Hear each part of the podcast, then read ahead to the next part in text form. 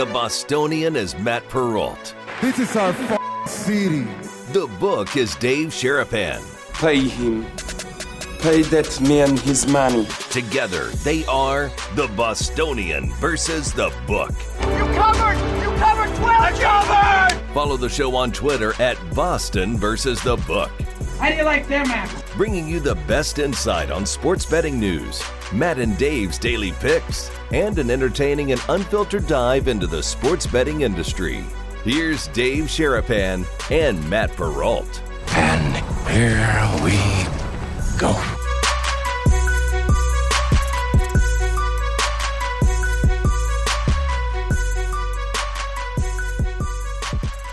We are off and running on a Tuesday. What's up, boys and girls? Welcome in to another episode of The Bostonian versus The Book. Dave Sharapan, Matt Perrault, live on Twitter and YouTube. Sports Grid replay at night. What's up, Night Owls? Kevin Iole from Yahoo Sports will join us here in a couple of minutes. Mm. Mm. Got a lot to get to with the U F C. Had a little hearing this morning in Las Vegas involving a U F C fighter who Ooh. had his suspension extended by the Nevada mm. State Athletic Commission. James Krause already is suspended, and no mm. one can fight with him, but Brandon Moreno is a former fighter who will fight this weekend on a U F C card for the belt in his division. Yes. Now no longer trained by James Krause, so we'll get to that. How are you, my friend? What did you think of last night's Cowboys-Bucks game? I'm good. I mean, I think we gave the exact score on the show. We'll have to go back and look. Yeah, because we said it was going to be right around the total. I think I said thirty-one thirteen. You were close. thirty-one fourteen, and it was Oof. thirty-one fourteen. So under forty-five and a half, very important to get that best number. Got to get that C L V all the time. Six but, points were left on the field last night. Um, yeah, I don't know what's going on with the kicker. I, I mean, at some point, like, you know, you play golf, you know, when you get the yips or you see somebody that gets the yips and it can't make a two foot putt and it just happens and it happens. Guy couldn't make an extra point. That was, I, I don't even know.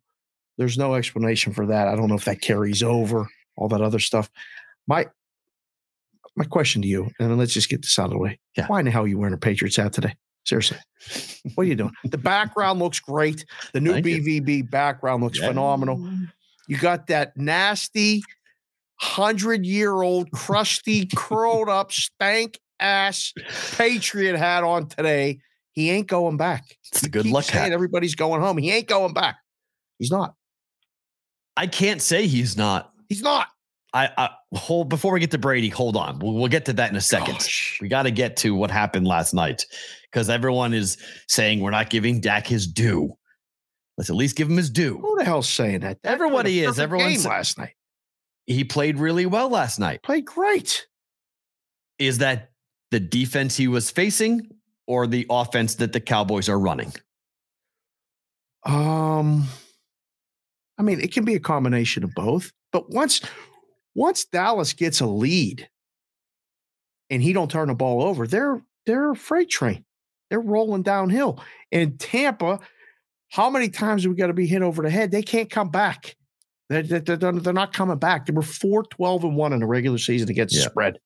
I mean, how many times you got to be hit over the head and go, you know what? They're not good. Yeah, but it's Brady. Oh, but they're they're they're not they're, they stink. Well, no, they got their, they don't they'll look, do well in the playoffs. Stop. I mean, it, it was the defense more than it was the offense. The offense didn't play well, clearly, but the defense was the bigger problem. The tackling was a bigger problem. They the missing of assignments out in the first half. Fair. Tampa went three and out. How many times? Who completed uh, pass? Well, he threw a pick in the end zone, but the first that was three, the only drive they yeah. sustained in the first half. Yeah, and that was really tough. I mean, it could have been seven nothing Tampa. That game may have gone differently if it was seven nothing or even three nothing Tampa. The game may have gone differently than it did. Cowboys just got the momentum and they started where to was really. Your man throwing that pass, by the way? The pick in the end zone. Where was what was he doing? He's just, just throwing it away. Yeah, he was trying to throw it away. Threw it too short. I mean, he just didn't throw. He was ducking and covering. The arm is not what the arm was. So the arm strength's not there to get the ball. Throw it into the stands. Yep. Fair. No, I mean Brady played horrifically. There's no debating that Tom played poorly. The offense was poor. Look, Tom Brady cannot play on an offense that can't run the football. Cannot. Cannot. If you can't run the, I mean, this is going back to the Patriots, though. Correct. I mean, Tom Brady never could. Throwing the ball fifty times a game was never a recipe for a Tom Brady-led team, other than two thousand seven, where you had just the, the whole league was different. The league was built to stop the run, right, and they threw on everybody. So they were able to open it up because of the matchups. But, you know, most years in Tom Brady's career, if he couldn't run the football, he couldn't win. Couldn't win. And, and last night, they, I mean, he's on an offense that literally could not run the ball the entire season. They just stopped trying. On top of that, Byron Leftwich just stopped calling runs. Dallas and, and, looked um, like they did defensively at the beginning of the season. That's true. They were flying all over the place, physical as could be. Mm-hmm. And I mean, we were hearing about the center coming back and all right. this stuff. It was going to help. They couldn't block them. Brady didn't want no part of even trying to step up in the pocket. He can't do the things that a lot of quarterbacks that are successful in the N F L do with sidestepping, extending plays. He don't do it. So it's drop back and throw. And if there's nobody open, they're done. I mean, that, but that let's was, just was call what it is, though, because Marcus Spears just went on a rant this morning Uh-oh. on that on that very topic Uh-oh. on Get Up on E S P N. Yeah. And and no one, even Greeny, a little bit checked it. But like the last time a pocket passer won the Super Bowl was last Peyton year. Manning? No, last year. Matthew Stafford won the Super Bowl last year. Yeah, he did. As a pocket passer. Okay. So before we say you cannot win in the N F L without a pocket passing quarterback. Right. wait, wait, wait, wait, wait. Okay. That's a bunch of nonsense. You don't need a Lamar Jackson. You don't need a Justin Fields, even a Mahomes. You don't have to be like that. You can win in the N F L by staying in the pocket and finding the right receivers and hitting the right guy at the right time. So Brady's huh. skill set is still relevant in the N F L. Okay. There's different ways to play the position now, and very talented quarterbacks are mobile. Mahomes as right. the number one example of that. Josh Allen maybe being number two, but like we gotta like t- tap the brakes here about this. Well, I don't know if he can. I mean, I don't know if he can physically perform the job to the level that it's needed, like you could before. I don't know if he can. I mean, you see Russell Wilson making throws. I'm like, eh, I don't know. I mean, there was a lot of passes that he Brady was just missing. True. A lot. Like, no, he's not the same guy, but like he's one of the best thirty-two quarterbacks in the league. Would you agree? Well, yes. So he'll start somewhere. If There's he wants a lot to of bad play. Quarterbacks in the league. No, I would agree. Yeah. But I think if he wants to play next year, he'll have a place to play. If he oh, wants to play. No doubt about that. And I think he could go, go to, a, to a contender. I mean, if he comes to Las Vegas, he comes to the Raiders.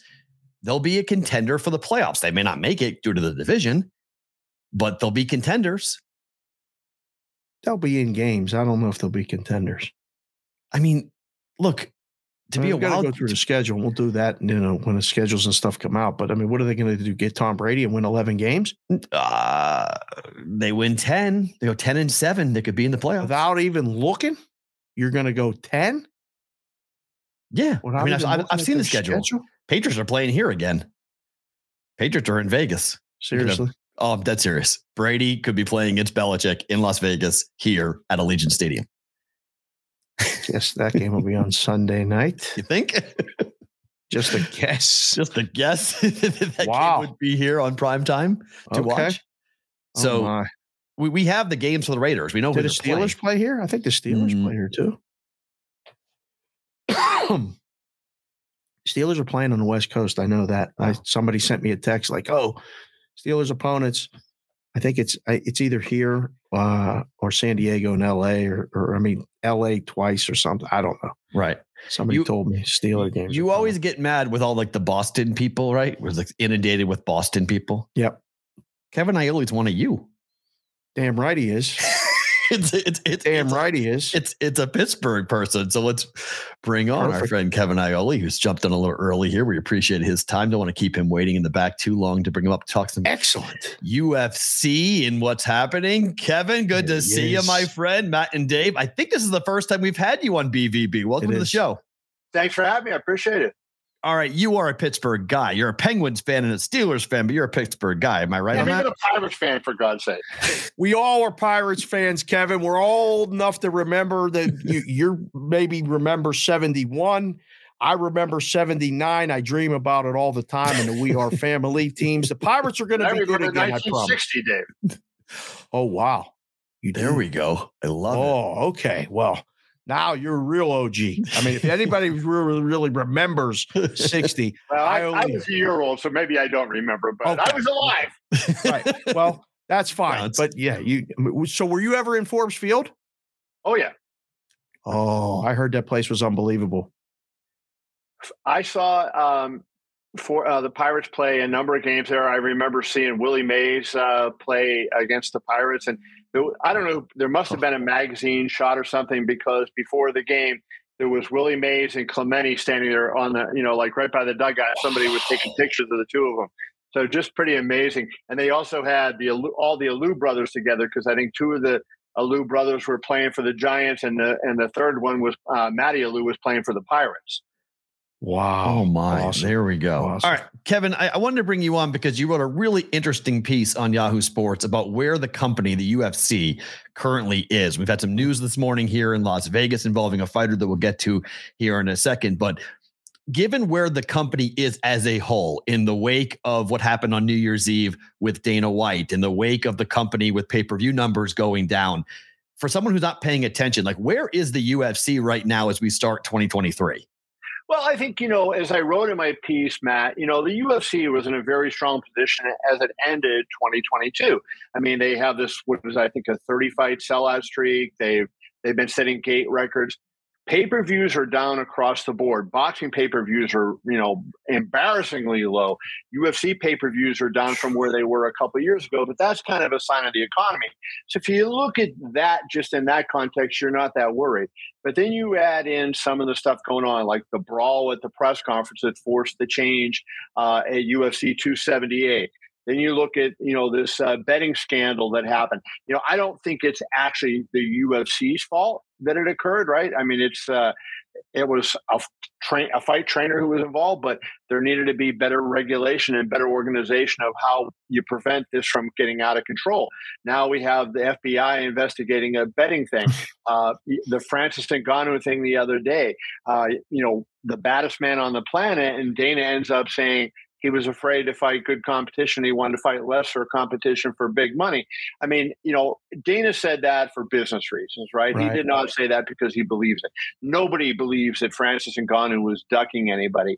But the fact is, they should have been able to get that deal done with him, which they have done historically. You know, I mean, rarely has there been a free agent that the U F C wanted back that they lost. You know, they've lost free agents, but most of the time they lost guys, it was like, yeah, whether we want them back or not. Francis Ngannou, they want him back. Nate Diaz, they want him back. Then you add in Dana's slapping situation. And Dana is the company, right? Dana is so powerful in this company, and he has such a big role in it uh, that you saw that what happened with the stock market. When it came out that, um, you know, this happened, the stock market dropped significantly, because they weren't sure what was going to happen with Dana. And then it went up when, when they saw that, you know, was, Endeavor wasn't going to probably do something. So I think they face a lot of challenges. I I think it's an overstatement to say they're they're on their way out, but they face a lot of challenges in the next year or two as they negotiate their new T V deal and some of the other things they try to work on. That's exactly where I was going to go next. Um And there's a lot of things right now in their face. And you just said, you know, the F B I investigating and stuff. You're around it. And, and you know, Matt just told me that you do a gambling podcast. How big is the gambling within the U F C culture between, you know, I mean, we're hearing about the scandal, but you're just around it all the time. You cover the fights.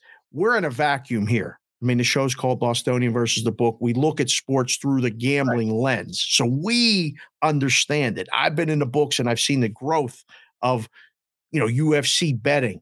It's going on an upward plateau. It has been. But how much is it around from you, like in guys that cover it, as well as within the culture? Is it a big deal, the gambling part of it? Well, here's the thing, Dave, that I think I would say is that, like, I covered sports betting for the Review Journal before I went to Yahoo Sports. And um, no, I wasn't covering this, but there was that Arizona State betting scandal. Who found it out? The sports books. A lot of times people are afraid of gambling, but, you know, the, the sports book industry they help out a lot of times because yeah. they alert people to things that are going on. You know, you can't control what other people do. And sometimes people try to cheat the system, right? They try to rob banks and they, they try to do all these crazy things. And, and, and the, whenever there's been scandals in the past, it's been the sports books alerting the official saying, hey, there's something weird going on here, right? right. So nobody is, in this case, uh, accusing anybody of throwing fights or anything. But here's where things come up that become a problem. You have James Krause, who is one of the best coaches in the sport. He has a big gym. He had uh, Brandon Moreno, who's fighting this weekend in, in a championship fight in his gym. He coached him the last time out. And all of a sudden, it find you see the fight with uh, Derek Minner, and I can't re- pronounce the Chinese guy's last name. Right. But on November fifth, they had a fight in Las Vegas. Minner has a knee injury. Um, they don't tell the Nevada Athletic Commission. Now, what, what people should know is that on Friday after the weigh-in, they see doctors. Uh, this is uh, normal course of business. Standard operating doctor, procedure. Standard Everyone operating does procedure. This. And they okay. ask the fighters, you know, are, what medications are you taking? Or do you have any injuries? Anything hurt? And they, ha- and they fill out a form. And both James Krause and Derek Minner said no injuries. Now, Minner goes out in the fight. He throws a kick, immediately goes down, grabbing his knee.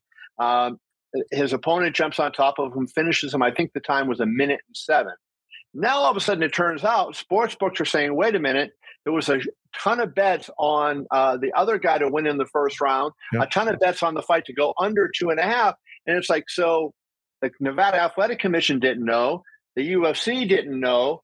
But somebody knew. Somebody that, knew. Uh, Derek Minner was injured, right? And that's the problem. Like, I don't think that, you know, Derek Minner necessarily threw the fight. But I think the allegation that's out there, or the suspicion that's out there, is that they didn't make an effort to keep it quiet, and that people who were betting. Now, the second thing E S P N reported last week, in a very well done story, I thought, uh, that James Krause is a betting agent for an offshore sports book, meaning kind of serving as a middleman. For people who don't know, he would go up to you and say, hey, if you want to make a bet uh, with this particular sports book, come to me and I'll, I'll, I'll, you know, take care of it for you. Um, that now becomes a, a lot bigger problem, right? The U F C, before this broke, and I was the one that broke the story in October, they changed their policy and they created a rule that said, no U F C fighter, no U F C coach, or anybody involved with them can bet on U F C fights. They didn't say M M A fights. They said U F C fights. Mm. So that was added to their code of conduct in October. Did they know something when they added that? You know, it sure looks like it, they did. Hmm. So this morning, Kevin, Jeff Molina, who is one of James Krause's fighters, who was adamant about, hey, this guy knows his stuff. Go to the Discord channel. He talked about how smart, you know, Krause was and all the ways he'll help you win bets. This is a Discord channel. People are paying two thousand dollars a month, up to two grand a month to get the information from Krause. The Nevada State Athletic Commission this morning has extended that suspension. They've officially temporary suspension, though. Yeah. Make sure you mention that. Okay. Oh, it, for his involvement in a, quote, gaming scheme related to the James Krause investigation. Having these stories stay out there for the U F C, how much of a problem is this? That this is a drip, drip, drip situation with this story? I, I think this is a tough one for them. Now, I think that if they handle it the right way, uh, they can make this go away, right? I think, you know, um, there was never there was never any doubt about the N C A A basketball tournament the year that Arizona State had their betting scandal, right? It went on. People believed in the integrity of it. But if they don't cut this off, and this keeps happening, it, like you said, Matt, drip, drip, drip. If it, stories keep coming up on new things happening, then I think you have problems. I mean, so they were right to uh, ban anybody on the teams from betting. Now, like, how do you control that, right? That the problem is, you know, if a fighter's wife walks into a sports book and makes a bet, you know, do the sports book, the sports book operators now, they have technology. They should know who the fighters are, who the coaches are. But they knew who the wives are, the girlfriends are, the guy next door. And that's that's where the issue is coming up. The integrity of the bets is that question at that point. But see, in, in like from the sportsbook's point of view, it's hard enough to make the numbers, take the bets, you know, make sure everything's right. Now we got to put it on us to know who the wives are and who the uncles are. It's a lot Correct. To ask and a lot of you crap. Can't you can't do it. You can't do it. Can the U F C exist without the betting? in your opinion, Kevin, because now the lines are splashed up on every fight, every broadcast, everything sponsored, every ring post, and a thing has a sportsbook sponsor. Are we too one? It's a two-part question. Are we too close now with it being in everybody's face? And two, could the U F C exist if they said no more betting on this stuff? Well, I yes, I think they can. But here's the thing: like, let's go back. You know, the N F L was hypocrites for many, many years, right? Yes, you yes. know, when sports betting wasn't legal, the, the N F L was built by sports betting. People were betting on sports. I remember when I was a kid, you get those little parlay sheets, you know, you could fill them out and you, and you, you would uh, bet on. I grew up in Pittsburgh. It was all over the place. Like, that's what people did. And the N F L became what it is in large part because of sports betting. Now, right. so I, I think that the, the thing that the N F L did that the U F C is going to have to uh, be careful about is when – The who was it? The uh, Atlanta wide receiver got suspended last year. Uh, Calvin Ridley. Calvin Ridley. Yeah, he bet yeah, on a couple yeah. games. Boom, done for a year. Maybe you know he hasn't been. Uh, the suspension hasn't been removed. The U F C is going to have to really enforce this, and if they have a fighter, you know, of course their fighters are betting, uh, you know, on the sports. They they know the sport better than anybody, right? They've been in there with these guys. They train with these guys. They they know better than anybody.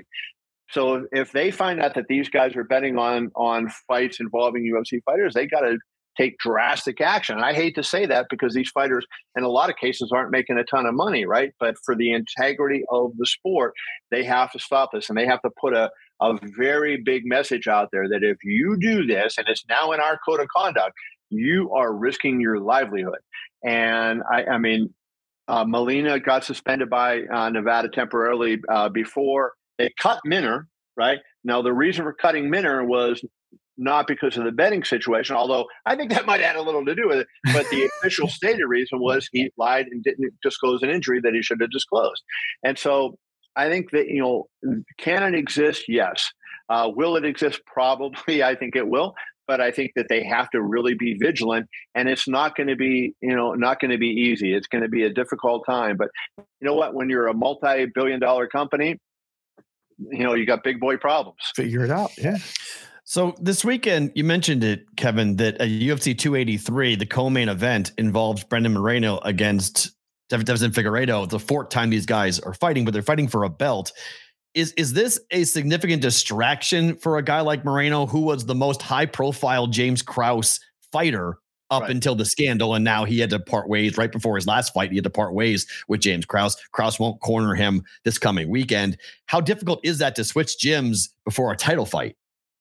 He got lucky at the timing of this, right? So he had just started work uh, with Krause for this fight, and then it happened. So he immediately moved back to Las Vegas, got hooked up with uh, Saif Sood, who's a very good coach from Fortis M M A. He was in Las Vegas. So uh, Brandon uh, coach worked with him. So I don't think it's really going to affect him. I, I spoke to Brandon at length about it. I'll have a story on Brandon later today, actually, about that.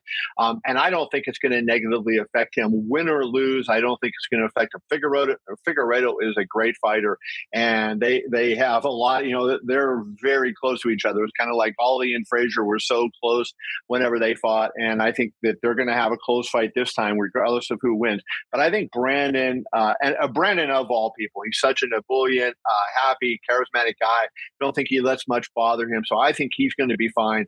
I don't think it'll affect him. If he loses the fight, I don't think it's going to be because of the coaching situation. Kev, uh, last one for me before uh, Matt gets one more, whatever, and wraps it up.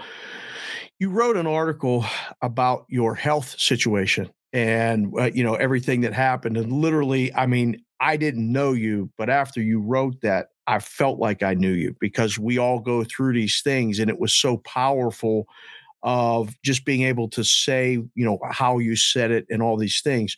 So one, how is your health? And two, how is your state of mind just going forward? I mean, you're covering guys where, you know, there's some serious hurt business going on and you're around this stuff. How are you able to do it? And how are you feeling uh, right now with everything going on?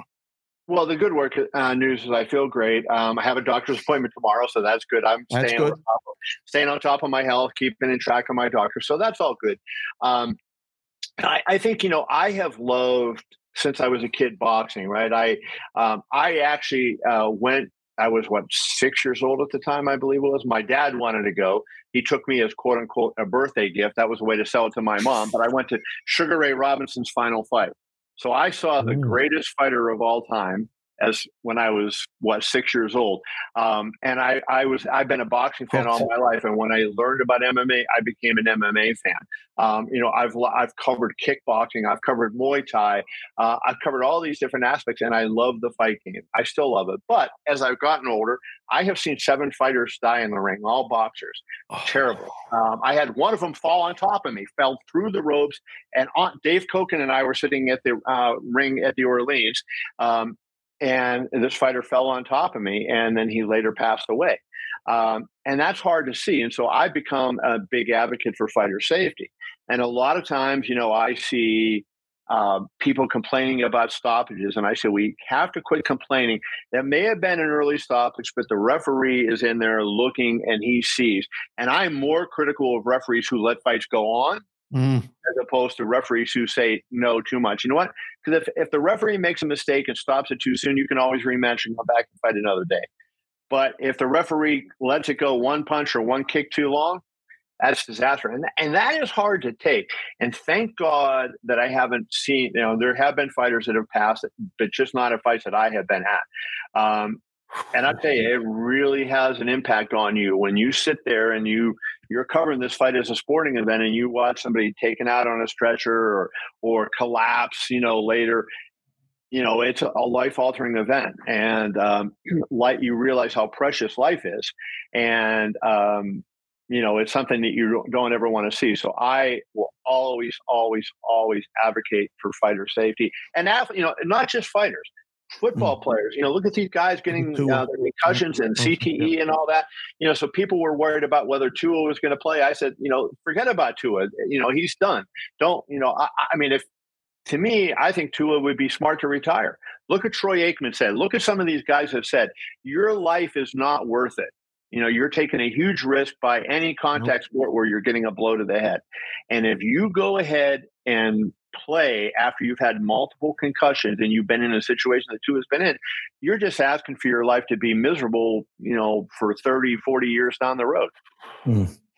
Kev, we'll end with this. It's not often that a T-Mobile Arena employee breaks major news, but they did by posting the Jon Jones and Ciryl Gane March, I think, third fight uh, billboard out in front of the arena. That's that everybody crazy. went, wait, wait, what? That's happening? Well, yeah, that's how it happened. What are your expectations for Jon Jones at heavyweight? And this is for the vacant title. Obviously, you mentioned Francis Ngannou, who has just appeared actually on, I think, on, on Ariel Helwani's show this morning, talking a bit about what, why that contract went south with the U F C. But what do you make of Jon Jones and him coming back here at heavyweight?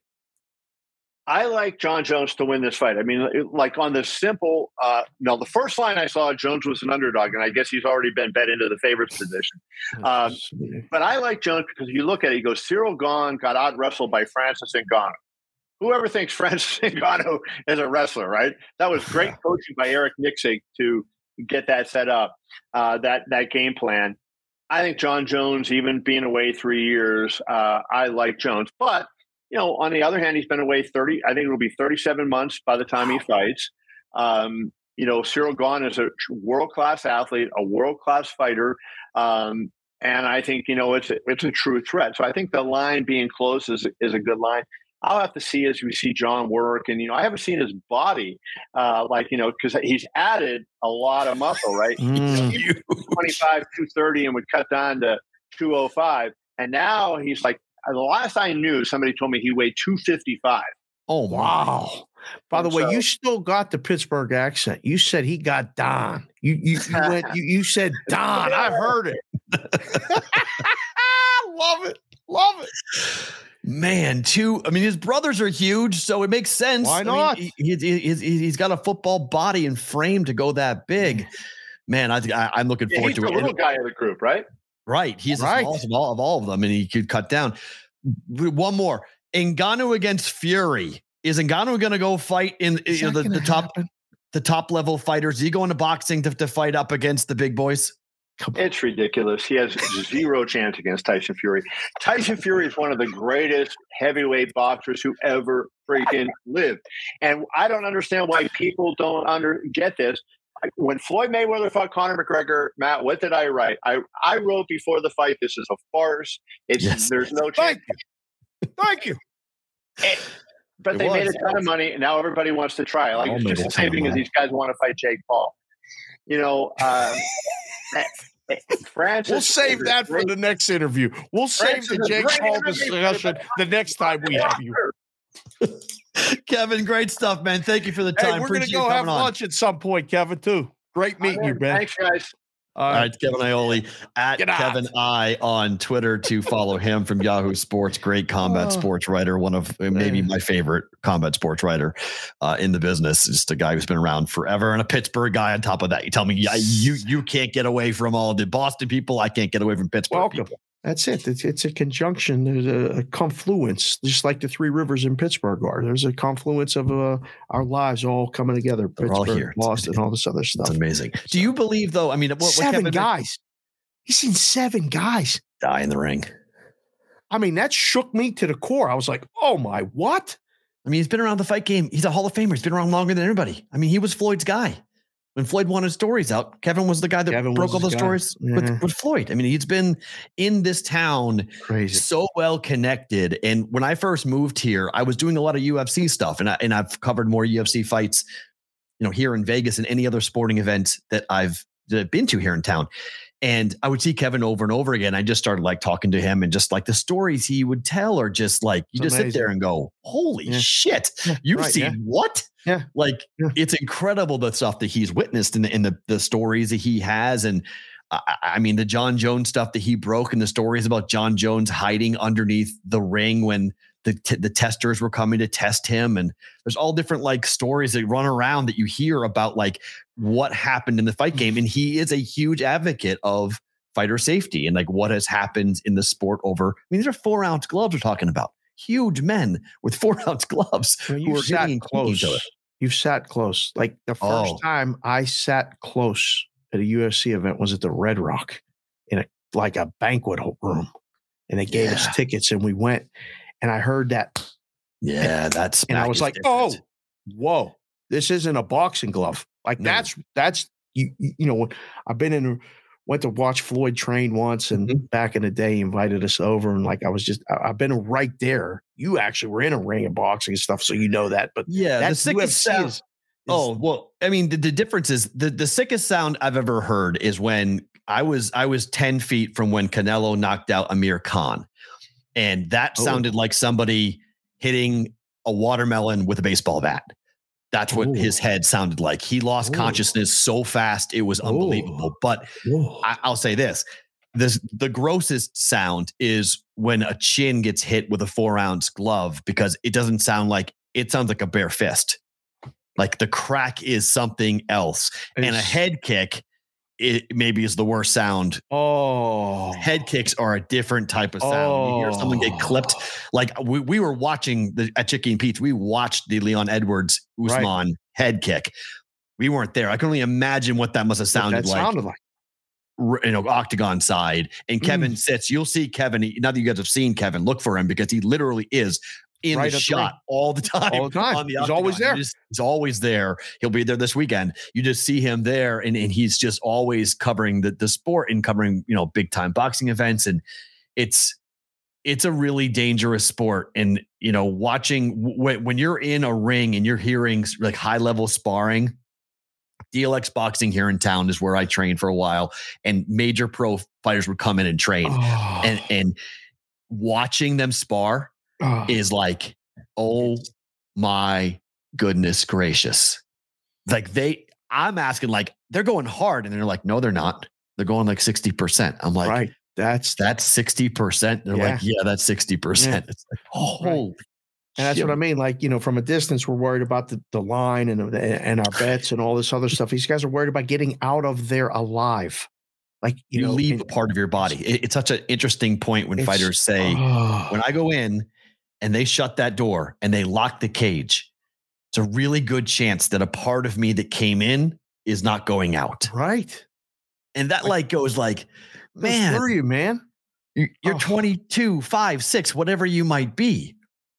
Like, and you're oh. doing it for entertainment. You're doing it for our entertainment. and we turn the page and we move on. We go on with our lives, right? right? We go to the fight, watch the fight. These person, these people are dealing with leg injuries, knee injuries, concussions, broken faces, broken noses. And we just all kind of like, and they, and they run it right back. And I mean, look, I lost my coach two weeks ago and yep. Stephan Bonnar passing away. I don't know. I, I'm going to have a lot. I'm going to have a hard time with it for a long time because he meant so much to me. And at the end of his life, we all knew he was in trouble and nobody could reach him. Right. And he was so thin and he was so, he had such an, an issue, but he would tell me stories about the number of concussions he suffered. And he fought Jon Jones. He fought high level fighters, right? He doesn't, he doesn't remember big chunks of his life, or did not, he passed away. He doesn't, didn't remember. He's like, I don't remember from this point to this point. I don't have any memory of what happened. People would come and tell me what happened, but I don't remember the fight. Or I don't remember the end of this, or I didn't remember two days after the fight. I still didn't remember what was going on. That's the level of head trauma he was suffering through. And he would tell me like, and he fought Anderson Silva. He's like, Anderson Silva kneeing me in the chest. To this day, I can still feel what that felt like when Anderson Silva kneed me to the chest. It's like, and I, that's what made it so real. Listening to Stephan Bonnar tell me the stories and tell me what he went through in the fights. I mean, he fought the best of the best. Right. Like it, it, these guys do this. It's a different breed. And he fought sixty amateur fights, I believe it was, Bonnar did, in boxing. On before the, he right, got before he got to the before he got the Ultimate Fighter, he was a boxer, Chicago Golden Gloves boxer. You think about the practices. Like I mean, that's, you know, forget about the actual fights themselves. I mean, it's, it's can be twelve rounds, or, you know, U F C championship fights are five rounds. What about all the training and all the hits yeah. and all the things and stuff to get to that point? All the undercard fights, all the amateur fights, all the things to get to that point. I used to it, spar with Stephan. He was six three, two hundred fifty pounds at the time. Right. So I, I that's a wrong would, weight class for you, Perrault. What the hell? Oh my gosh. Doing? I would stand there and I would go, he would literally hit, hit me with an open palm. Right. He would, he would just patty cake me. Right. Right. And he'd still ring my bell. He'd still right. catch yeah. me and ring my bell. Yeah.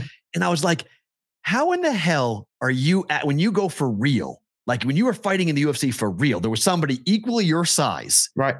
Punching and kicking you equally as hard. Right. And you got in, in, in the light heavyweight division and you guys took it and you were like, thank you. Can I have another?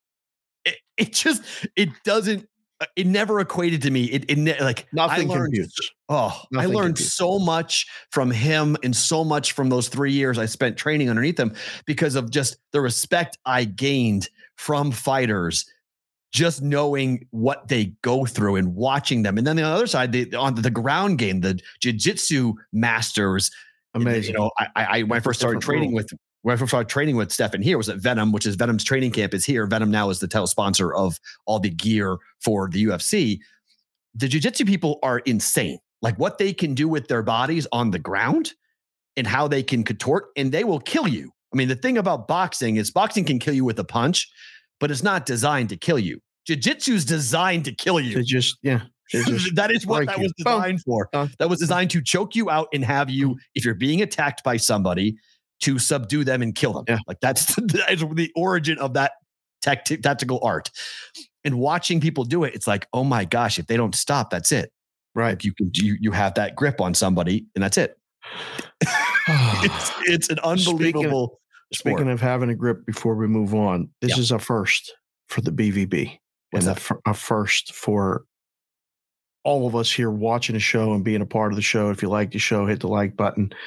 Ventura two twenty-six. Okay. Here all the time. He said, good morning. I'm listening to the show while the wife is in labor. Oh, can't miss the show. Let's go Niners. Congratulations. He's sitting there listening while the wife is. Is she having- okay with this? Is she okay? I don't know if she knows. Hopefully Ventura's okay. got the earphones in. I wouldn't tell her. But we're welcoming life right now. Hey, Ventura, stay down low, brother. It's something that you got to see. Nah, you get down there, get low, man. I watch them oh. kids. They come out into my hands. My three kids come right out into my hands. Now, let me tell you, it's something you never unsee. There's things that happen and things that go on. You never unsee it. If you're okay with it, trust me, in them days when they're giving you shit and they're talking about this, you're like, I caught you when you came out. I didn't cut the cord, though. I did not cut the cord all three times. They're like, you want to cut the cord? I'm like, no. Just yeah, I, I didn't either. I don't think they even gave me the option. I don't think I was even, even given the option to cut the cord. Oh, I was down there like, you know, I was down there like a catcher. Wait, I mean, I was, oh, I was, in, not, I was in no, there. I was north of the equator the entire time, but then I oh. saw the, I saw the post. The afterbirth. How about that? Oh, the, don't the, even talk about it. He's in the, the waterfall. Room. Stop, the waterfall. Stop. The kid's in there right now. Stop talking about it. You can't prepare for what happens. I saw that because oh. I, I was walking around the oh. room because I had oh. Madeline. I was walking around and I unfortunately turned and the kid's in there right now. Dead shot on. And I was like, you just, what is that? You just leave a question. What is that? What is that? I asked my mother, that? I was like, I was like, is that is that normal? She's oh, like, it's yeah, perfectly normal. normal. I, I didn't know that. I didn't know. I was like, that's a lot of blood. She's like, it's fine. It's like, oh. fine. Everything's fine.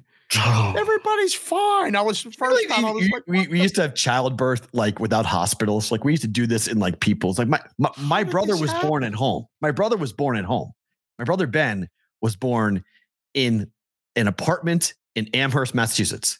What the hell? My mom had a home birth with my brother. I was there. I was there when, when my brother got born. I was two years old. I oh, was this there. This explains everything. Okay. This explains My everything. Parents were a little... You know. That's not a place for children. What goes on that's, in there and you're doing at home? Breathe. Oh, yeah. All my, that my time aunt, with my the aunts labor. Were there. She had two midwives and like... Oh. I just, I said to my mom, I go, you did this in an apartment with my brother? And she was like, yeah, can you believe it? I was like, no. I was like, that shouldn't have been done. She was like, yeah, well, you know, that's how we did it. I was like, no complications. We're all good. I mean, she was twenty at the time, so she's in prime health to be able to give, give birth, but still it's like, what the? Yeah. Congratulations. Pre ahead of time. Thank you for being here watching it, but don't get in trouble on our sake. That's Please a phenomenal. Don't. Yeah. There's a first. You got to come in and let us know how everything went, whether it's well, you're still here if you're doing it right now, but tomorrow, please. Yes, let, please. You know, picture, Missus tag Ventura, us. Yeah. The, the the boys in the chat are saying we could, if it's a boy, it's it's Matthew David Ventura. he, he said he said it's a girl, and yes, he has uh, earphones in. So, but but the, okay. wife, but, but the wife knows. The wife knows. Oh, okay. Oh, okay. Well, congratulations. Yeah. Good but, luck to her. Thank you. She, I mean, we right. do nothing in those situations. We just sit there and it's a girl. Support. So congrats, buddy.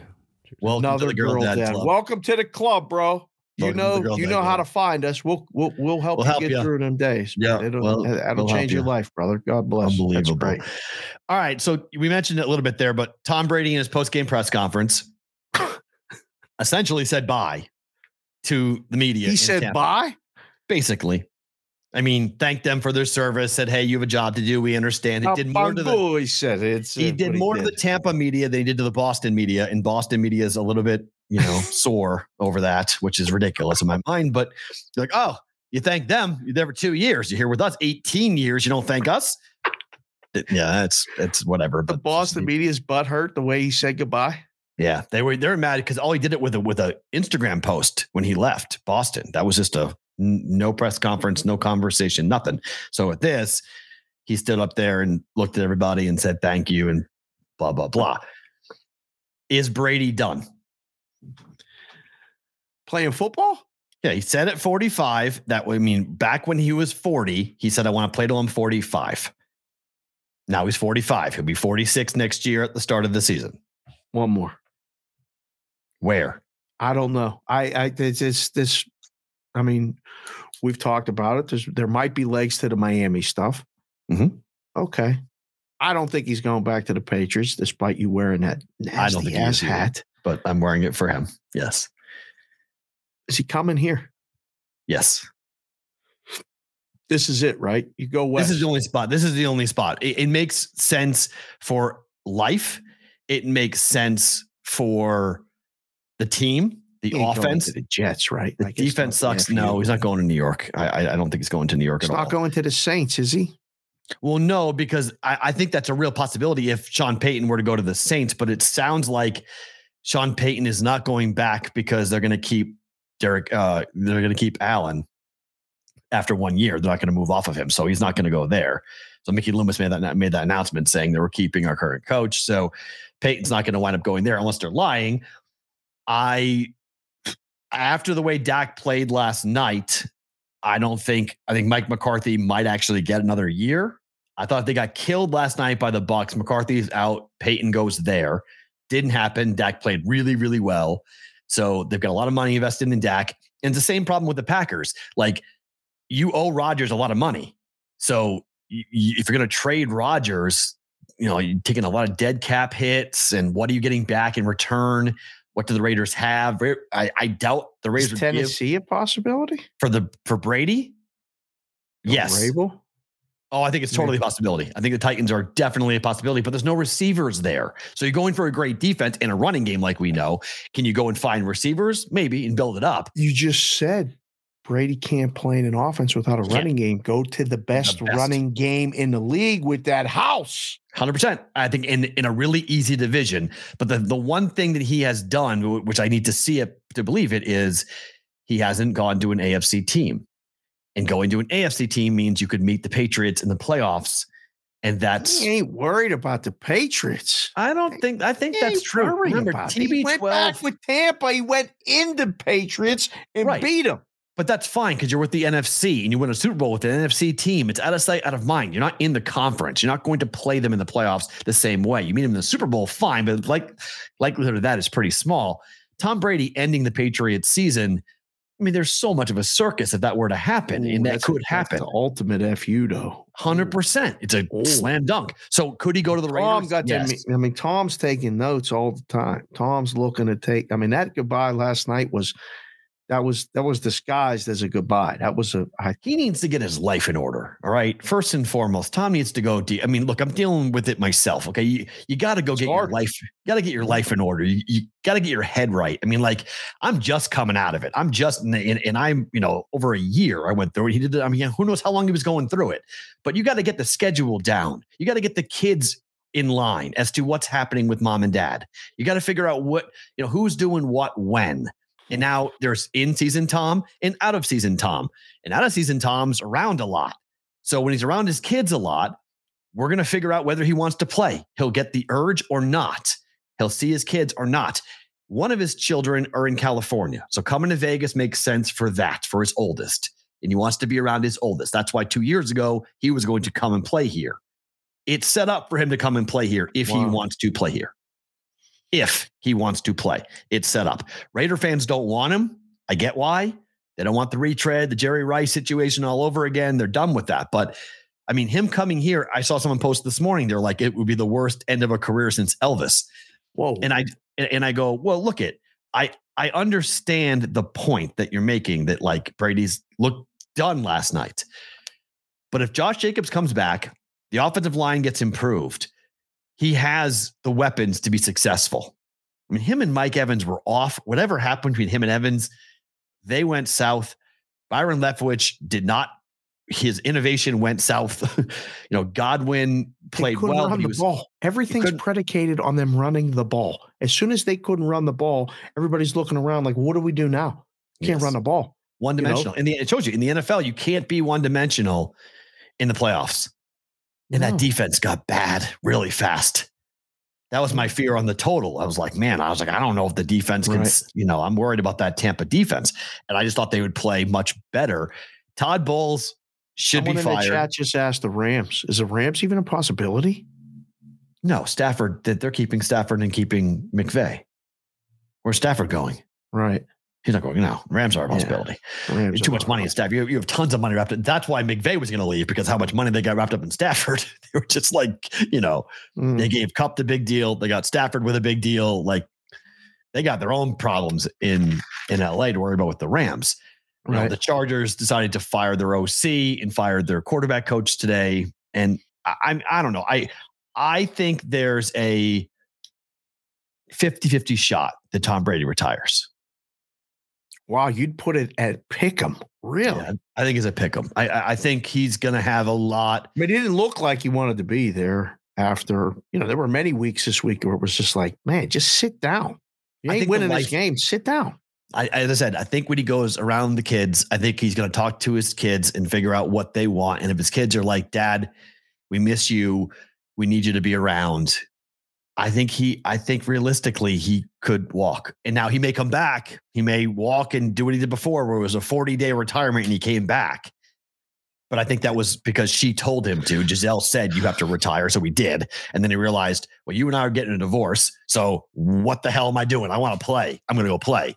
But now it's his, all of this is it's his so decision. Hard. It is, but it's so hard to just say, all right, I'm going to quit doing everything that I've done for the past twenty years. And I'm just going to switch and turn it on and be your dad now. I'm going to be your husband. Like, that's the part we all go through. Chase it. I used to sit in the book and talk about this all the time, about taking that next job or taking that next promotion and going, what are you giving up? Because if you're, if you have to give up the time, that's hard enough. Now you give up the, the time that actually takes to build that relationship for when things get tough, you know, you're in the foxhole with your kid or your spouse and all these things. So you chase one thing for so long and you get to the pinnacle. He's the greatest of all time. I mean, it's, everybody says the GOAT, the this, the that. There's no disputing Tom Brady's the best quarterback that ever played football with his accomplishments and what he's done. How do you turn that off? Like, that's such a, a thing, and go, all right, I'm going to put that away. He's going to be on Fox talking about the games. Why right? did that's he sign that thing. deal? Why did he sign that deal? That T V deal is such a weird thing. It's, it's almost so like she, strange. It's like she made him. It's like she negotiated the deal, and like she told him, you need a plan. What are you going to do afterwards? I don't want to see you moping around here. What are you doing after you're going to retire? And he was like, okay, watch, I'm going to show you. I'm, I'm going to prove to you that I'm going to have a plan. This is what I'm going to do. When I stop, whenever I choose to stop, mm. I'm going to be a broadcaster, and I'm just going to work on the weekends for six months out of the year. And that's it. I'll just work on Sundays, and that's all I'm going to do. Work one game a week. And that's it. Fly in, fly out. It's a forty-eight hour thing. And she was like, great, that's wonderful. Because that job thing is still sitting there, but nobody talks about it like it's a reality. I know. That Brady actually is going to become Troy Aikman and broadcast games. Again, we don't know if he's any good. Do you think he's going to like that? I don't know if he's going to be any good. He says nothing now. He's all of a sudden going to be critical of people. He's going to show, like like Romo does. You're going to call out plays and say, hey, the lineman didn't slide over. This was a missed play by the back. It's not the quarterback's fault, or the receiver ran the wrong route. I mean, maybe he's going to do that, but that's very out of character of milquetoast Tom Brady. I, I so mean, it's a weird, he's got a lot of weird things going on right now. And his kids weren't there last night when he ran off the field, just his mom and his dad. Well, well, I mean, that's what I mean, right? There's maybe it was her week. Like, you know, I mean, you, you're living it. Like, you see these things where it's like, yeah. well, no, we're not going because it causes her pain, or she don't like, right. F him. I'm not putting the kids out there for him to yep. say goodbye to, yep. like to the, to everybody. Who knows what goes on behind the scenes of these things? It, it, they live such public lives like this. I just think it's so hard. Like, you're right. He's got to get himself right. But trying to figure out, one, if he's going to play or not. I think they're going to have to. Does he I move hope the we odds? Don't see Tom Brady get carted off the field. Does like, he move I, the odds? No. So where I mean, he goes, it, it doesn't matter. Uh, it matters a little bit. Okay. Yes, but it's not the be all end all. Like, they don't become the automatic favorite or anything like that. Okay. It'll adjust because people will bet it. Okay. But I mean, I, I said it on the show earlier that I did this morning. Like, I think we're going to, I hope we don't, but they're going to have to pull Tom Brady off the field and rip the uniform off of him. He loves it so much that he's going to have to physically be unable to perform the job to be told, I don't think you can walk away. I mean, well, I don't Tom know. Tom has said this publicly. People have told him to play for as long as you can do it. If they and offer you a fine. contract, because the second you say no, all you've known since you were ten years old is the quarterback, the ball in your hands, going to work. And now you're forty-five, forty-six years old, and they're going to take it away from you, or you're going to choose to walk away. He chooses the prior. He wants them to take it away from him versus him deciding to walk. I mean, think about the guys that walked off on their own terms to, like, winning. Like, John Elway had a storybook walk-off. Peyton Manning had a storybook walk-off. I think he wants that. I would agree with you. And he should have walked after he won it with Tampa. That would was have been the time. would have been perfect. And now looking back, do you think that might bother him? Because now it cost him his marriage. If he'd have walked there and said, I will, I will embrace mm. walking away. I will embrace everything that I got to go through at home. And that transition is hard. I mean, Ventura's having a kid right now. Your life changes immediately. He's done. He's got two, by the way. We, we got to remember, he has two baby mamas, not just one. He's got two. He got one double problems. Enough. I know, one. But he got two. So, like, oh. It's not just the fact that Bridget Moynihan often, often gets forgotten that there is another female right. involved in his life. Right. That's right. That's right. Yeah. That has to oh. dictate. Like, Benny is Benny's the oldest, but, like, Benny is raised day by day by Bridget Moynihan, not by Tom Brady. So, like, even though we, we've seen them as a family unit with Giselle and his two youngest and the oldest, there's still another woman in that picture. Like, there's another female who's involved in the raising of a child that Tom has to deal with, mm-hmm. making decisions, day-to-day situations, conversations, whatnot. And that, like we've all known, we've had exes and whatnot. That's a strain on any relationship. Right. Because Giselle wasn't Benny's mom. So Bridget, I mean, there's a, there's a, a conflict there that has to be navigated. I mean, you see the way Kobe walked away, right? Kobe dove into being a dad yeah. and dove into filmmaking and doing all this stuff. I mean, he's Brady's doing that, right? Like, I mean, he's got a movie coming. What is this eighty for Brady thing? It's not him. He, he didn't do it. They, they wrote it and he, he blessed it. It's more T B twelve really is what he has done. Okay. But I don't know how really into T B twelve he really is. Like, you know, I think he set up his friends with T B twelve and set up his oh. guru with T B twelve to run a business off his name because he believes in it. But I don't know if Tom Brady wants to be running around the country doing speaking engagements and coming to Vegas and go to trade shows for T B twelve product. You know what I mean? Like, I don't see that. Tom Brady, I don't get the feeling that he would want to do that, but maybe he might have to, to fill the time. To Look, get he just lost millions in the F T X deal. So he knows what business can do and how quickly right. you can lose money and up and down yep. out of your control. I'm sure he's looking at that, looking at his business advisor saying like, hey, you guys talked me to put, I don't know anything about this. You guys told me to do this. Right. How much money you mind did you lose by doing this? You guys, anybody ask any questions about what this crypto thing we were doing? Yeah. Because Giselle lost millions too. So, you know, she's pissed. And if Brady was the one that put him involved, thanks, Tom. You lost how much money out of us? Appreciate that. I mean, she's worth forty million dollars a year, so she's fine, obviously. Right. But it's just that's so, just an you know. What do you what do you think then? All right. So like moving forward, all right, Tom's done, Tampa's okay. done, Dallas moves on. Yep. You see the first number? Yeah. So what do you make of this? Four. San Francisco laying four. I was going through it last night. Um, on Can I get air. three? What? Am I gonna get the three? No, no, no way. I was going through with Dubsy Ranieri live on the air, and then I went on with Carver and Lisi, and okay. I said, "Guys, what's the line?" Because that was done. I the game was still going on, but I I tweeted, "Bye bye, Miss American Pie." As soon as the second half started, it was over. It was yeah. done. Yeah. Um. So we'll do it right now. And now we have the benefit of reflection and you've seen numbers, but if it's three, it's too low. If it's five, it's too high. It had to be four. It's a perfect number. First move came on plus. Of course. There's a lot of people that like Dallas to go to the Super Bowl. Yes, of course. It's fine. It ends but, this weekend.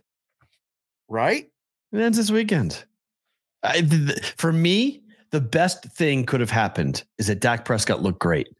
That's beautiful. That was that was beautiful. That was a thing of mwah. That was a chef's kiss of a beautiful thing that could have happened. Because they're gonna go to San Francisco. They're gonna go to San Francisco and get smacked, smacked, smacked. I can't wait for this. Where's the rookie quarterback game gonna come? Came in the first half last week. That was Seattle. Okay. Seattle's defense is pretty good.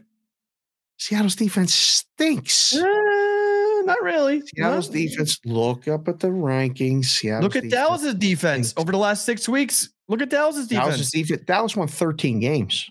Dallas, Dallas won was thirteen and four. Okay, against a pretty soft schedule. talking about three to four teams left in the N F C or in their division. Yeah. And Washington was a game or two from making the playoffs too. Yeah. They played the hardest division in football. Yep. Yeah. I don't just know. Saying. I don't think it's a smack job. You you ready to just say it's a smack job? I think Dak will look like Dak again. Dak played a when soft defense. Is Purdy going to look like a rookie quarterback? He did look like a rookie. In the first half against Seattle, he looked like a rookie. He looked like we'll a rookie. See. I don't know. But this against is... this Dallas defense, you tell me who they're going to stop. Who are they picking to stop? Because Kittle wasn't even used in that game against Seattle. Two, catches, two catches for thirty-seven yards. That's it. Two. He's going to have more than that coming up against the Cowboys. Is he? Yep. Dallas plays, Dallas plays pretty good against tight ends. Ayuk was huge in that game. McCaffrey didn't do anything. It was all Debo. Didn't have to. Correct. Which is beautiful because now he can get going. And now you all can right. get after. So, I mean, it's Tuesday. We'll talk about it all week. But do you think Dallas is going to be able to stop the run? No. I think San Francisco is going to be able to successfully run the ball against Dallas's defense. Yes. I don't. I do. And I think you're going to see Dallas have a really hard time scoring against San Francisco. Really? Yes. A really hard time scoring against that defense. Another under. I think it's an under game. Yes, I do. Yeah, I, I think it's old barely school. Barely got I there last night. Well, I think we go back to an old school football game in the N F L. I think it goes back to how the game used to be played in the N F L in the playoffs. It's a it's a physical, emotional, one or two key plays will decide the game. But I think physically, the the, the I think the Niners are going to beat up the Cowboys physically. I think the Niners. Or the, the Cowboys can match the Niners physically on defense. Like I think, I think that I think Dallas's defense is pretty physical too. I don't know if they're going to be able to mm-hmm. cover everybody. That may be a problem. Mm-hmm. And I think they're going to get to Purdy. Um, I don't know. I mean, we got the perfect divisional playoff weekend. It's it's who could have asked? I mean, like Saturday. Jacksonville, K C, Giants, Phillies, a great appetizer. And then Sunday, I mean, just cancel all the plans. Like trying to explain this now to Jess, the girls, like I'm watching football on Sunday from beginning. Saturday too. Saturday to too. End. Saturday, we can figure out how to piece together if you want me to do this, that, whatever. Okay. But Sunday, um, must watch television, every play, in-game, all this stuff.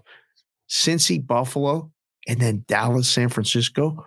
Two great games. I feel like a kid again. I mean, yeah, we got the matchups, is. right? The uniform matchups, everything we could want.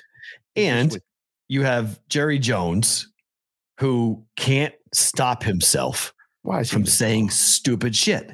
Oh, boy. I mean, Jerry Jones. What are we doing here? I, I mean, right, he actually said he, he compared one win against the Tampa Bay Buccaneers. We have tasted what you need to realize it's there and it will cause you to grow. I saw that happen to our championship teams, and I saw us take guys that certainly had the goods, but not necessarily had the experience of having it happen to them. But our teams of the nineties did come on and get better and grow. Jerry, on, you just won a road playoff game for the first fucking time since nineteen ninety-three. What are you doing, dude? Shut the fuck up. Seriously. Stop talking about nineties. Stop talking about teams that were, I was in high school. I'm forty-five years old. It's a while ago. All right? The last time you won a playoff game on the road, nineteen ninety-three. Okay? I think I lost my virginity before then. I'm not positive. Whoa. I gotta, I gotta figure out the time. I, I Whoa. So when I lost it, the year I lost it, and how old I was, but there's it's right around that time. I was in college. Right? Yeah, ninety-three right. was fun. Whew.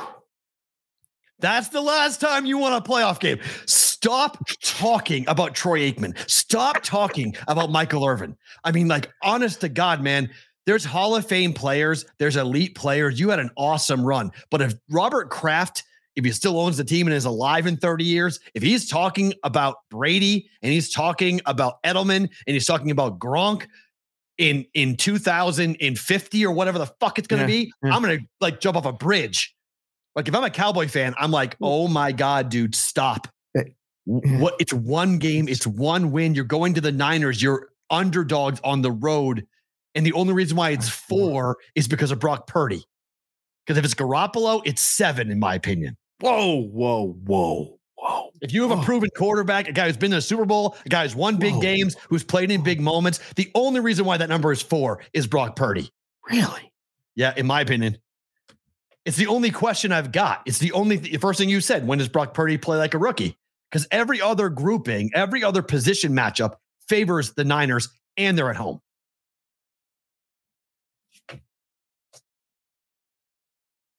I don't know why Jerry Jones is like he is. He can't, have, he's obsessed have, with this, like, the old time of what it was. I watched my. It's like it's, I, I don't know what it's like. It's it, it, it's like somebody he's selling about, the past. Yeah, because it justifies his existence. It it it does. It does. Yeah. And as long as he keeps talking about the past, it deflects it from the present. Which, which has everyone's been, like, yeah, Jared, oh. when's the last time you won anything, bud? Like, it's been quite a while there, huh, man? It's been quite a while. Keep on retreading coaches and firing and hiring. And like, you know, George Steinbrenner's up there in heaven going like, yeah, I've seen that shit before. Yeah, I've been there. Yeah, I, I know what that's like. Yeah, keep keep going, Jared. It works. Give it to your son and see what happens.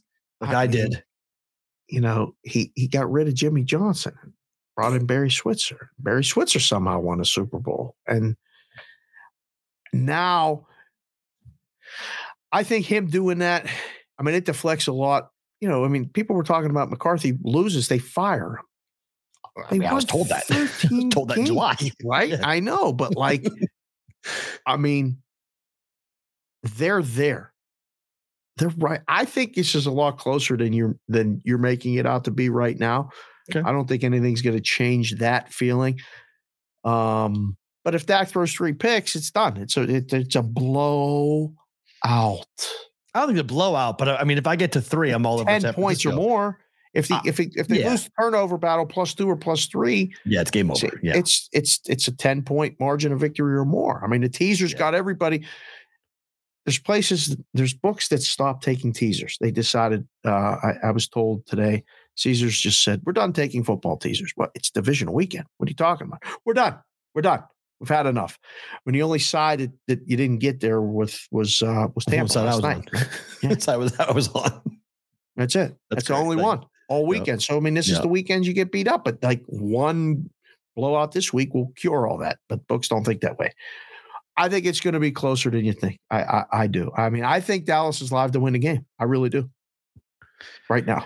Well, if you're not a Cowboy fan, every single person on the planet is go Niners. It's the world against the against the Cowboys. Right. So it's, I am very much. Can the Giants up. beat the Eagles? Yes, one hundred percent. Really? one hundred percent. Yes.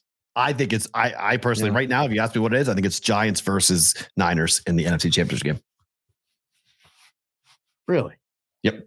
I'm all Phillied out today. I got I got the Eagles. Dude, we're not, I, I'm not, I'm not, it won't be surprising if Philly makes it. I'm not, if you come at me and say like Philadelphia, this, that, and the other, that's fine. I actually think Giants in the first half might be the bet I make in the game because I do think it's a big deal that they played a game already in the division. You played one game already in the playoffs. I think it matters when you come in. They're going to be red hot and excited to get after it. They're playing like a fist, and I think the Cow- I think the Eagles might take a second to adjust to playoff football. Go, whoa, okay, wait a minute. And then how healthy is Hurts? Boy, there's a lot of people that keep just talking about that. Like, man, that's a big deal. How healthy is he? Because if he's not right, that is bad news. That shoulder is bothering him. The Giants are physically right. They're mentally right. They're they're on the same page, right? Saquon's running to justify everything, right? I mean, Saquon Barkley, when he was brought in, there was so much hype, him coming out of Penn State and so much hype for the Giants. And then it never really did anything. Coach gets fired. You bring right. in Brian Dabble. And now you've got this Daniel Jones led offense. It's a run first offense that in the playoffs, and we'll see what the weather's going to be like in Philadelphia, but right. they're built for Northeast football. I mean, they're yeah. built for cold weather, smash mouth, run it down your throat football. They were more physical than the Vikings. They were tougher mm. than the Vikings, mm. and they made more plays than the Vikings. Now the Eagles have more skill players in some play, in some some on defense than what the Vikings have, but in the Eagles' defensive line was is definitely better than the Vikings' defensive line. Right. But if Barkley and Jones can move the football on the ground without having to put the ball in the air into jeopardy, it's going to be fun to watch. It's going to be fun to watch. And I can't wait to watch this game. Yeah, this is going to be all all eyes on, all hands on deck, all... When a line seven and a half is perfect, right? I, I, again, I when you get to this point, we've said it now a long time. I've said it for years. This is so hard this week to bet. There's no tease the Giants up. How do you not tease the Giants up to thirteen and a half, though? Well, how do you not take the Eagles down to a point? Because if the Eagles lose the game outright, you lose. That's, that's, so that's, that's, you know, that's, I think the Giants are live to win the game. Yeah, they might not, but I think they're going to be right there. This, I think we're going to be, this is small margin weekend. This is three to seven points, maybe every game.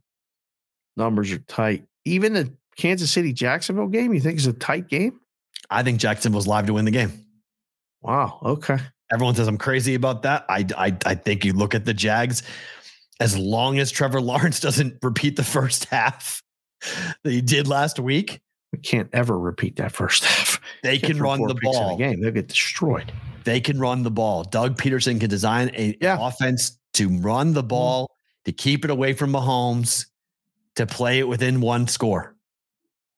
Mm. So okay. that's where that's where I am. You guys in the chat right now, put your N F C matchup in the chat right now. Who's the two teams that'll be playing next week for the N F C Championship? I want to see what I think we'll see. Circa hasn't put all San Francisco. I've been watching all. all They're working Circa. on it.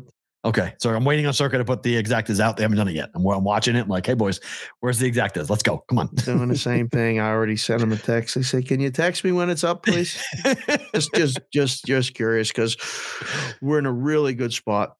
Because because um, the, the Giants are the best, but like can't don't you have to take Jaguars exactas right now? Don't we have to bet the Jags exact? Because if they beat the Niners, we got it. We got to play the Chiefs if they beat. Sorry, the Chiefs. sorry, sorry, sorry. If they beat the Chiefs, we we have them live in the A F C Championship game. We can bet the other side. I mean, it's right. Jaguars exactas have got to be. It's going to be plus what? Plus a thousand, ten to one, twenty to More one. Than that, okay, thirty to one. I mean. It's almost like you a required bet, I think, with the Jags. That's I'm I'm they betting the Jaguars four hundred to one last week. Right. So what are they going to be now? The Jags four. They were four hundred to one to beat the Eagles or the, the right. Uh, I think no, not the Eagles. They might have been two hundred fifty to one. I don't. I have the sheet right over here. I'll, I'll tell you what they were. Hold on. I'll tell you exactly what it was. Yeah. So I, I mean, I'm going to have to go ahead. I mean, I'm, I'm going to bet the Cowboys this weekend just because I have to. It's a fade on the Niners futures that I've got. So I'll do that. But I have Niners, Bengals, and I've got the Giants. So I think you have to come in and bet the Jags this weekend. You bet the long shots. The Jags are going to be big long shots. And then you come in. I've already got the Giants. So they'd be the other long, long shot that you would jump in with from a Giants perspective. And then you would bet. I mean, Bengals. I would bet the Bills. I'm gonna. I, I don't. I don't have any exposure on the Bills. Oh my so I'll, goodness! I'll, I'll get involved with the Bengals or the Jags. Jacksonville yep. to beat the Eagles was one hundred fifteen to one. That was the favorite. See? Then it was one hundred twenty-five to one. The Niners. Jacksonville to beat the Cowboys three hundred to one. And Jacksonville to beat the Giants was eight hundred fifty to one. So what will be Jaguars, Niners, or Jaguars, Cowboys? Half. So four hundred to one? thirty. No, well, J- Jacksonville to th- beat the Eagles will go down in probably forty to fifty to one. Okay. Somewhere in that neighborhood. Jacksonville, Niners, about the same. Maybe a little bit less now that the, the Niners got the Cowboys.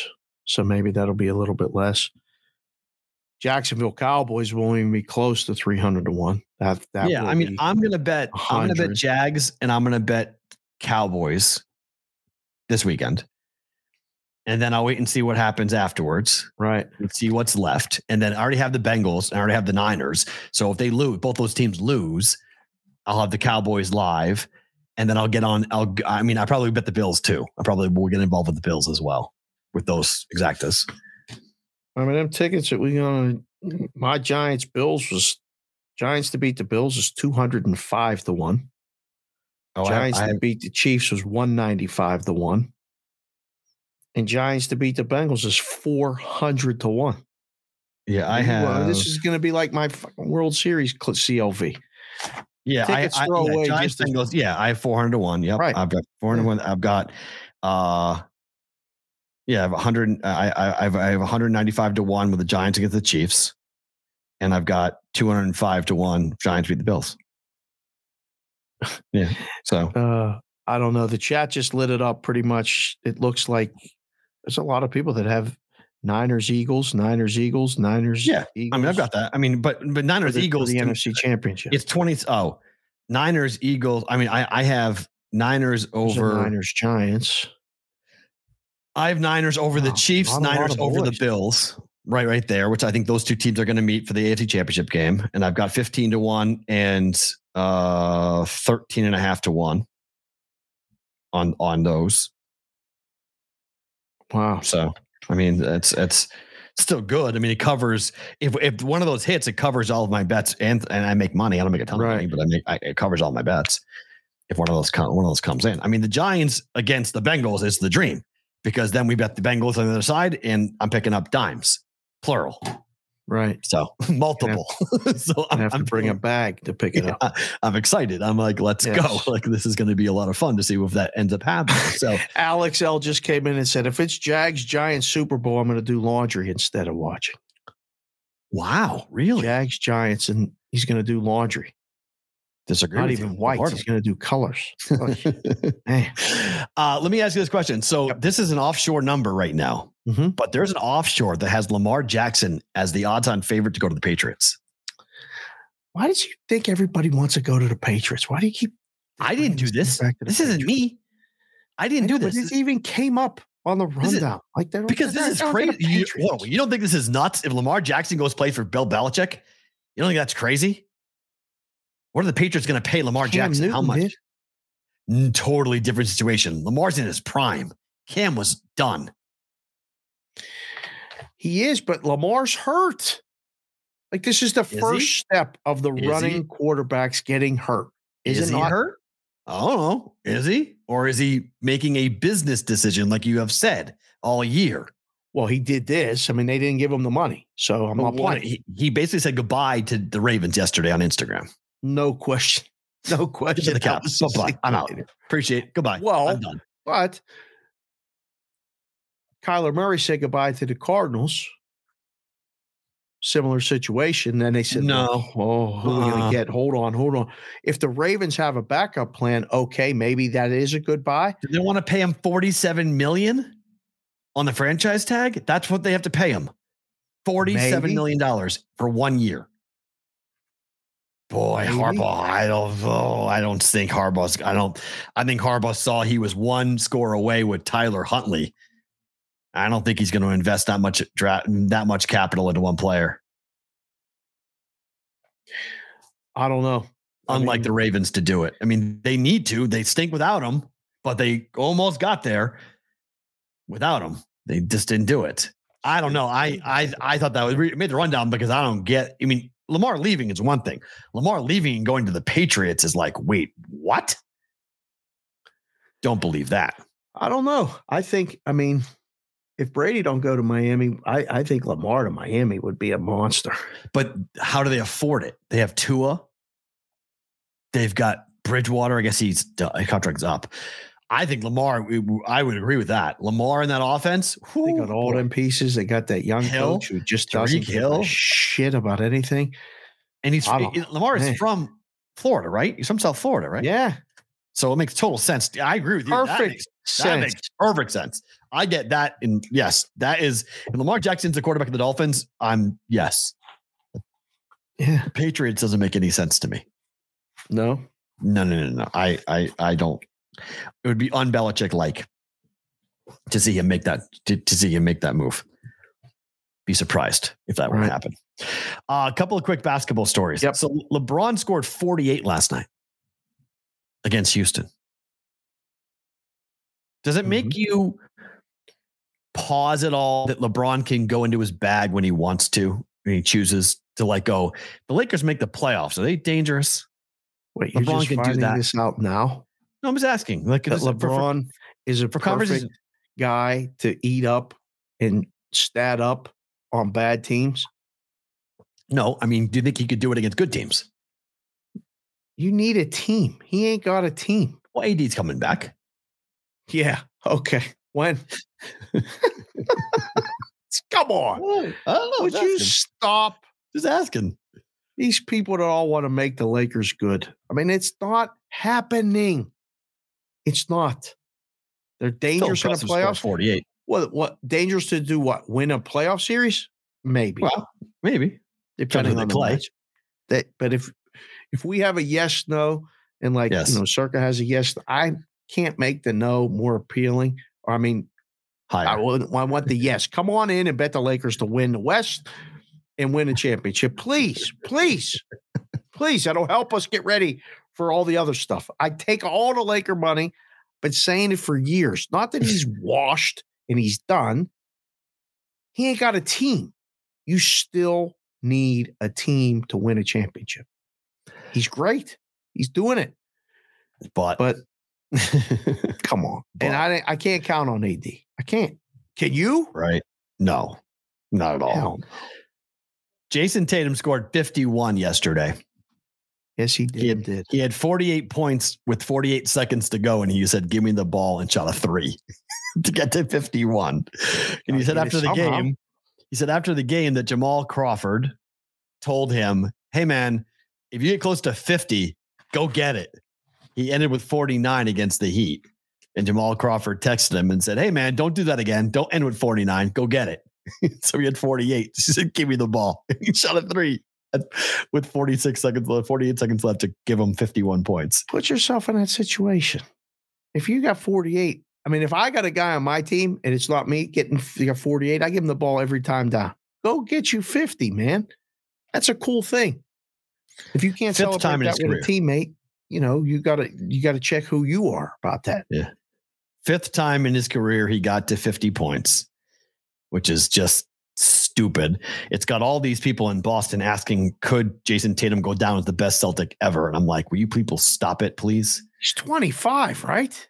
He's really young, but to go down the, the mountain, down.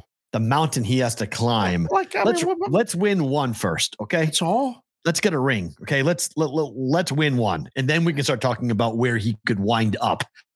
But till then, Larry's got three and three M V Ps. You aren't getting over Larry anytime soon. All right. We got a long way to go in the career of Jason Tatum before we're talking about Larry Bird. All right. Why, so, why do like, we always advance those in the media? I don't know. It's why a great question. They just advance them so fast. Like, hold on. Can we just win one? Let's let's let's get a championship. One N B A finals and lost. So like let's let's see what he does. Let's see. I mean, yeah, they're the best team in the Eastern Conference right now.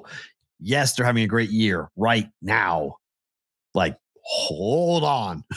Like, I love Jason Tatum, but mm, like, calm down now. Right. The pantheon of Boston Celtics greats is pretty large. Talking, talking about, the, about it. Some deep. Best what are you talking ever, about? Yeah, to ever play this game he's, in Boston wearing Celtics uniforms. Yeah. If you're talking about that right now, you're you're talking like he don't even have admission to the program yet. I would agree. Yes. Like it's, it's, it's too, he's too young. Yeah. It's I mean, Larry. It's starts with Bird and then you can get into the debate as to two, three, four, five, you know, people love Cousy. You can talk about that. You can talk about obviously the number of rings that were won in the fifties. Bill sixties, Russell. Bill Russell. Well, people argue about the, the competition and blah, blah, blah, but whatever. It's, I, I'm with you. I mean, could his number wind up being retired? Yes. But Kevin Durant won one championship and his number's in the rafters. So like Boston's gotten a little liberal when it comes to giving out, giving away those spots in those hang banners, retiring numbers. So M V P chances are what? That's what the graphic says. I mean, high for him to win know, the M V P. Jokic is plus one seventy-five. Yep. Luka is plus two fifty. Giannis is plus five fifty. Tatum's plus six dollars. Yep. And then it gets to the double digits. My man Joel Embiid, who just can't win it. He just won't win it. They won't give it to him. I Joker's unbelievable. I mean, Joker's unbelievable. Three in a row. Larry was the last one to do it, and he could very well throw in three in a row. Game-winning shot this week. Three-point shot, top of the key. You see him just shot, it, boom, and then everybody wanted to ambush him, and he don't even know how to like a big, you know, uh, big honey. I big honey, but he, he, goes, he, honey. sometimes he's just not smooth doing what he's doing. Like he his celebration smooth. was so awkward. It was like my, my grandmother would call him like a big bubbaloof. Like he's a big, you know. Yep. I was like, okay, but he's tremendous. It's, it's his award to lose. I. Th- mm. I would agree with that wholeheartedly. So tonight there's two games that I have decided to bet totals today on Tuesdays. Totals Tuesday. N B A totals? Yeah. So I, I have an N B A t- totals parlay. I am so far on the wrong side of both these games. It's actually kind of funny. Oh God. Because Denver Portland went from two thirty-three and a half last night to two thirty-eight. Oh, you have under? Uh-huh. Well, you should probably rebet it. If you liked it at two thirty-three, you should love it at two thirty-eight. I mean, what? I mean, I keep on going like, okay, so I know. How would you bet this game under? What was the thinking? Somebody wasn't going to play? No, because the str- I'm betting the streaks on both. Oh, and this is this is an under game at the moment. Uh, hold on, let me. There's a streak. An under game, really? Wow. Yeah, okay. Because uh, let's see. So this season, Denver at home is thirteen and nine to the under. Okay. They are eighteen and thirteen to the under against the Western Conference. Okay. And Portland is sixteen and eight to the under on the road. Okay. And this is up five points. Yeah. I mean, I like over. I like over. Shoot, this game ran. Yeah. So I'm on the wrong side of that. And then I'm also on the wrong side of the other game, which is Brooklyn and San Antonio. Because I bet the I bet over in this game at two. What did I bet? I bet over. I bet over two thirty five. Yep, two thirty five. Thirty-one and a half. That was two thirty-one and a half. Oh God! So this bet is D O A on arrival. Oh. Mostly because San Antonio is an over machine. San Antonio at home, thirteen and nine, eight one and one to the over over their last ten games. twenty-six, sixteen, and two. They're the number one over team in the N B A. Who is? San Antonio. San Antonio. Yeah, they, I mean, it's not even so much because they're scoring. It's just no. because they play zero defense. Yeah, they give up one hundred fifty like, points a game, basically. I mean, that game in the in the uh, in the Alamo Dome oof, looked worse than an N B A All-Star game. I was like, where is? There's no one in the Spurs in the paint. They ain't even trying. And then when they would step out, they didn't even put their hands up to try to like protect against the three. Everybody had an open shot. Yep. Um, yeah, I don't like either one of your positions actually nope. right now. But it's a plus two seventy-five parlay, by the way, in case you want to get involved. We'll do that. Okay. Better, better to book it. But uh, yeah, I'm I'm I'm not in trouble. But one game I'm curious. How about your Sixers? Clippers yeah. Sixers. Yeah, yeah, yeah, yeah. Under tonight? Uh, Kentucky yeah. into the under. Oh, yeah. Ugh. Clippers are the number one team, team. at home to the yeah. under. They're twenty yes. and three. Yes. To the yes. under at yes. home this year. Yes. I like that. I like that. Um, did you see the move came on the uh, Clippers too? Like who's, the, who's overnight playing? Was Sixers a minus a one, right? One and a half. It's now the flipped. It's minus two Clippers or minus one and a half. So we're trying to find the Sixers money now. Mm-hmm. Um, I don't know. I like the Sixers in the game, but I default to them more often than not. Yeah, under. I like. I like under. We'll keep an eye on that. Yeah, the, the, See, no, that total close, wasn't there. When I was we betting close, like I, I would just drive there now, go to the game. When I was betting last night, this game was not up. The total was not up. I was annoyed. Well, this is the problem. I don't know who's playing yet. The Clippers are literally, you have a job that's optional. I'm Kawhi Leonard. I'm a professional basketball player. I play when I want. Optional. P G, Paul George. I don't know if I'm playing. And then these two, I think they've played twice together, together the whole season. So when one plays, the other don't. I think everybody's playing for the Sixers. That's why I'm leaning them like right now. But again, I will one hundred percent be watching the game. If things happen right in the next hour, I may just get in the car and go. Not oh, wow. tell nobody, but like things are rolling right now. We had a very good birthday last night. You know what I'm saying? No title shots good. Or nothing like that. Yeah, it was a great meal. Good. We had a great time. Everything's happy. And I just got a thank you text from uh, from the missus. To say oh, that nice. was a really enjoyable dinner. Literally, like very good. Ago. So when you heard my All phone right. buzz, I was like, wow. I so you're going to cash in that up. capital right away within ten hours of it and get in the car and drive to L A? Not sure I'd Dumb. play that card right now. No, that's not, not sure. a good move. No, no, no, no. That's, it's, that's like right. that, that's going to the window, winning your money and rebetting it right away. It's like, you don't need to do that. You could take the money, deposit it, think about it for a bit, and then go and make the bet. Very smart. See, that's so. good. That's why we that's why we we listen and we talk, and then you have somebody tap you on the shoulder and say, yeah, stay uh-uh. home tonight. Yeah. Don't do that. Dumbass. That's, that's the, anyways, you have dinner plans here that I'm getting text messages about. So, and if I'm, if I'm going to rearrange my schedule, my favorite thing about today. That's okay. We're, well, if, if we're going to dinner, I'm re- and I'm going to rearrange my schedule. He's making the plans. So I told I make, him I'm going to rearrange it to make the dinner. You can't go to L A because I, if you're not there, I just know. me and him, you're supposed to be there. That's going to be kind of I weird. Know. So just I F Y I, I, okay. I got a text message yeah. saying, you coming to dinner? Dave and I going to dinner. New Hampshire. Uh, right. Hold on. I can't, can't respond to you yet. I'm doing yeah. the show. Right. Uh, there are eight games in the M- in the N H L tonight. I know. I love there are. There are uh, four six and a halves and four sixes on the board. Yep. How many first period overs hit? Hmm. One, two, three, four. Oh, you're over half. You're going to go half or more than half? Five. Five. Whoa, five and three is profitable. Five and three, depending on the juice, should be profitable. Yeah, I would say they go five and three. Just, I mean, just that literally was what are just the three the that you not, what are the three that you're saying will not go? Will not. Um, go. I got hesitant on Columbus and Nashville. Okay. Uh, I got hesitant on Minnesota, Washington. Okay. And I got hesitant on. Winnipeg, Montreal is not hitting. What are you talking about? Not hitting. Winnipeg, Winnipeg, Montreal over first period is not hitting. No? No. Mm-mm. Okay. Um, Detroit, Arizona, I got a little bit hesitant. Okay. I would be hesitant. I would be hesitant on, I think four and four is really possible. Oh, yeah. It's, it's very possible.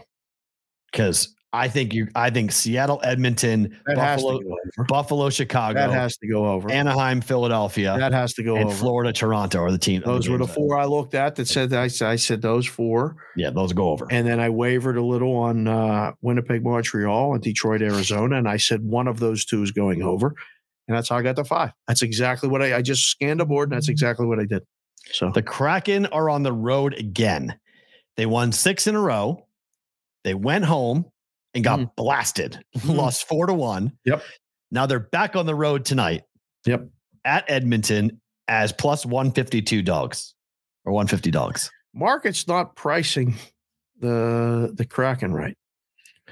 They don't They're believe really they don't believe that they can keep this going on the road. Well, I I can't say I blame them. Like, I mean, it's an insane it's run. Just, it's just it's hard to. Um, They're sixteen, four, and two on the road, by the way, this year. Edmonton is ten, eleven, and two, yet Edmonton is favored by quite a bit. Edmonton is ten, eleven, and two at home. That's their home record? Yep. And the Kraken are sixteen, four, and two. I was texting won. with Furman on Saturday, and I just point blank asked him, could Edmonton win the cup? Like, I was, I mean, I watched a lot of the game against the, yeah, the Knights. Nice. They're fun to watch. They're good. They're gold. It all comes down to the goaltending. Mm-hmm. It's all going to come down to the guys between the pipes for them. So it's so like they're so close. Like I, mean, I Draisaitl like is so fun to watch, and people don't talk nearly enough how talented awesome. that dude is. Awesome. And then because you're watching McDavid, and you're like, who the hell is like Draisaitl's like just, just like McDavid in a lot of plays, tic tac toe, and their passing just, is tape to tape, and they're just really just, really good. Um, all that being said, is you're right though, like. This is one of those ones we just come in and you keep getting wrong with the with the Kraken. At some point, somebody's going to go lower the number, like lower the power. Like it has it raise their power rating, lower the number when they're on the road, lower the number. Well, they put out minus one seventy, put out minus one sixty. See what happens. And the market is keep betting against the Kraken. So I don't know. I uh, they they absolutely can win on the road. The game's going over. That's the best play. Probably so. Sports Grid, thank you so much. We appreciate it. We'll be back tomorrow for a Wednesday. If you guys are live on YouTube and Twitter, don't move. More to come here with B B B. Better to book it time. So I have a over one and a half goals parlay. You and these parlays. I got, I got a call from somebody today that we both know. They're like, what's he doing with these gifts? What's wrong with it? Go.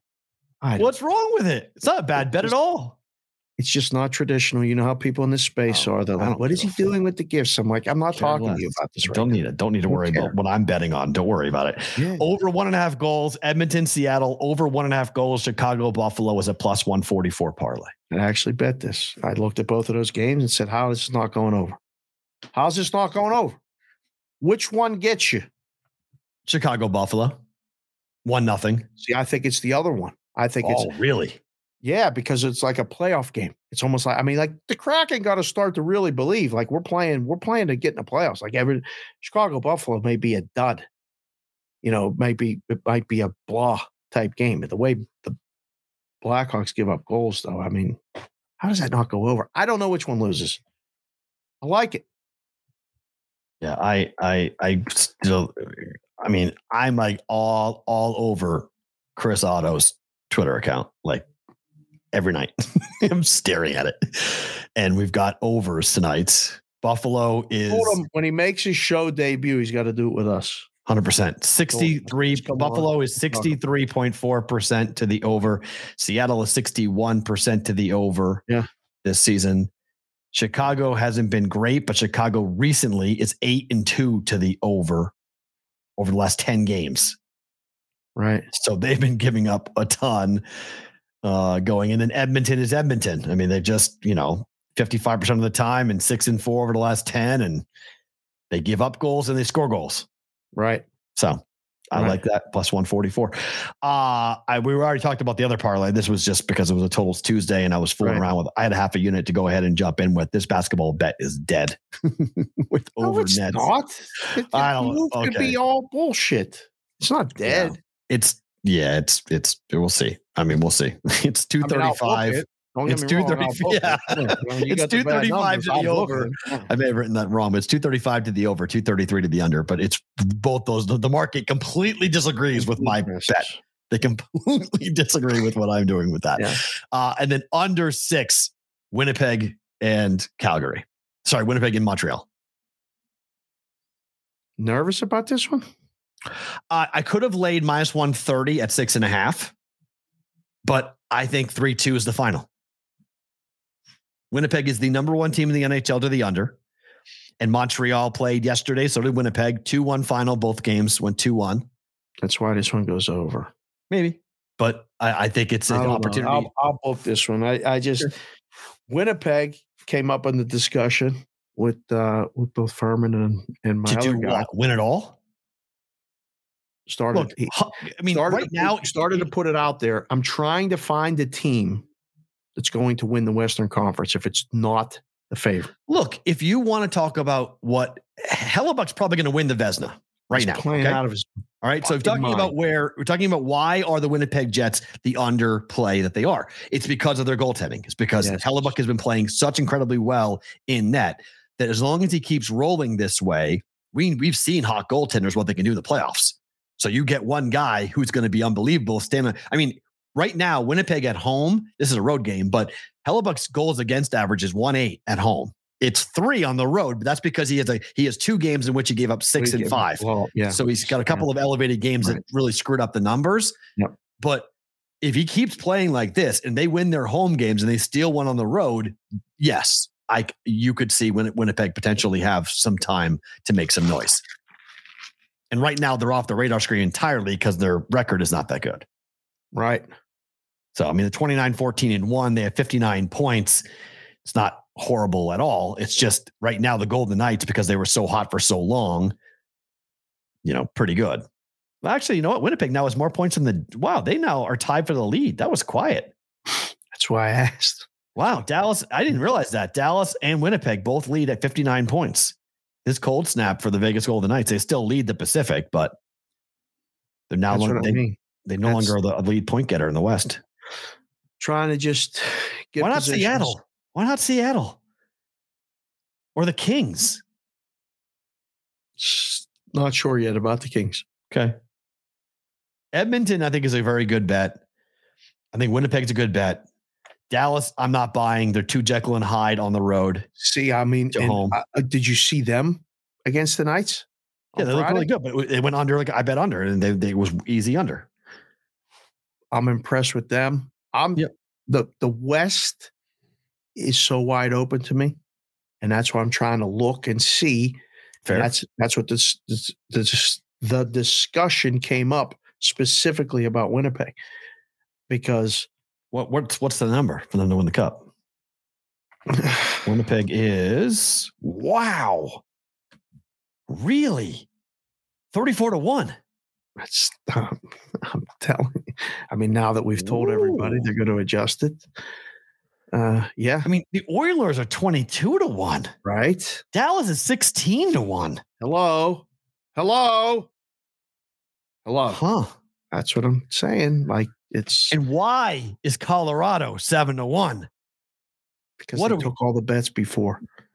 What took all the bets. Literally, doing? That's what people bet all summer. They won the cup. They're the favorite. Not even in the conversation. Not the right cup. Now, but they're not no. healthy. Doesn't matter. Even when healthy, they're not in the conversation. Not my mind. No, sorry. No. They're not winning back-to-back cups. No, absolutely not. I, I think it's minus ten thousand to the, to the no. They're not winning. The, the, the, they're not winning the cup. The Western Conference prices are jacked up. Because the best team in hockey that it, I mean, we all fucking know who the best team in hockey is. I'll fucking say it. Boston Bruins are the best team in hockey. It doesn't even hurt when I say it. I just don't want to say it too loud. Right. But I've accepted the fact that they're the best team in hockey. And they, I, they're ten points ahead of the second place team. Yes. They're I, ten. I told you that on a show last week. They're seventy. They have seventy-two points. The next closest is Carolina with sixty-two points. I know. To the Western Look Conference, at the standings. They're up by thirteen points on the Western Conference leader, the Boston Bruins. Absurd. It's thirteen. Absurd. We're in January. This is nuts. They I mean, could end up like twenty-five points ahead of the Western Conference leader. They're on pace for the most points ever in the history of the league. All right. It's ridiculous. Jim Montgomery, who the hell thought twenty-one, one and three at home? That's just it's stupid. twenty-one, one and three at home. The prices on the Western Conference teams are higher than they should be because everybody that? knows that they ain't beating them in the Stanley Cup Finals. Well, I don't know about that. We get the, well, I'm not going to. Yeah, we got to get the team ideally, like we did with the Exactas. We got to try to mm-hmm. put ourselves in a position to have the teams that are playing for the conference in each side. I'm trying to pick who's going to play the Bruins. The hockey's unique because you got to get out of the division to then get to the Eastern Conference and Western Conference Finals. So the Boston road is not going to be easy. It, but once they get to the Eastern Conference Finals, that might be a little bit of a breather. They're going to be that much better, maybe. So yeah, what if they played a Western Conference Final team that they beat by twenty-eight points in a regular season? They're going to play Boston, going to play Toronto, Tampa, right? Well... No, because the, the one and two in the in the conference get the wild card, right? And then you and then you have the, the wild card. Then teams. you got the, then you got the gauntlet. I mean, Boston could play Toronto in the second round. Please, thank you. Can I have more of that? Thank you. My God, it's a finger roll. Let's really? go. It's Toronto. God, it's easy. It's, it's you were talking about like ownership. Toronto Maple Leafs aren't beating the Boston Bruins in the playoffs. I don't care how many people they put out in that stupid square. Ain't happening. The views expressed the, the show right now. Wow. Not, oh, my gosh. I'm, step, I'm stepping Boston out. On here comes the saying, Canadians after us. By saying the Maple Leafs suck ass in the playoffs. Sorry. I mean, I I, I must be so crazy that Toronto can't do anything. How many three oh leads have they blown recently? How many times? I mean, like, it's, it's hard to play hockey with both hands over your throat and squeezing hard. I mean, it's difficult to do that. Put the dark glasses on so people don't. I mean, ter- you you want to talk about a, a franchise not to be afraid of in the playoffs? It's the Toronto Maple Leafs. Oh boy, now he's doing it. He's doing it. It's you're right. You're right. I mean, they, you want to talk about a franchise that literally can't say anything back to anybody in the N H L. It's the they Toronto really, Maple. They really can't. I mean, that that that in fairness, people in Toronto or in Canada, Leafs fans, wherever you are, hit the like button while you're here. Subscribe to the channel. No, don't even. Everyone knows. The whole country knows. Yeah. They all know. Like everyone knows. They're like, oh, well, yeah, listen, they, they dump on them in their own country. The Winnipeg yeah, yeah. people dump. Everybody dumps on the Leafs fans. Rightfully so. Right? Of course. Yeah. I mean, look, I want McDavid. I if a Canadian team is going to break this streak of not winning the cup, just from from an N H L standpoint, having McDavid win the cup in Edmonton be would pretty be pretty good. Unbelievable. It's great for the Austin sport. Austin Matthews is the M V P of the league, and him winning it in Toronto, the sixth largest city on planet Earth, might be okay too, no? Where, where, where would Buffalo be without Toronto? It's such a funny conversation. It's like, would Buffalo have any sports? What are you doing right now? Are you taking a shot at Buffalo?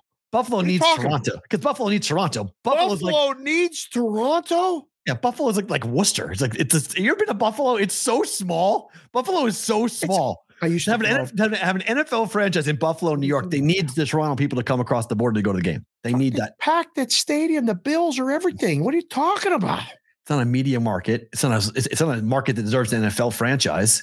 It's, t- it's Green Bay and Buffalo. Gigantic he, stadium. Okay, that's what do you mean they're building? They're trying to build a gigantic stadium. That's not been passed yet. They're trying to build a stadium there. They didn't okay that?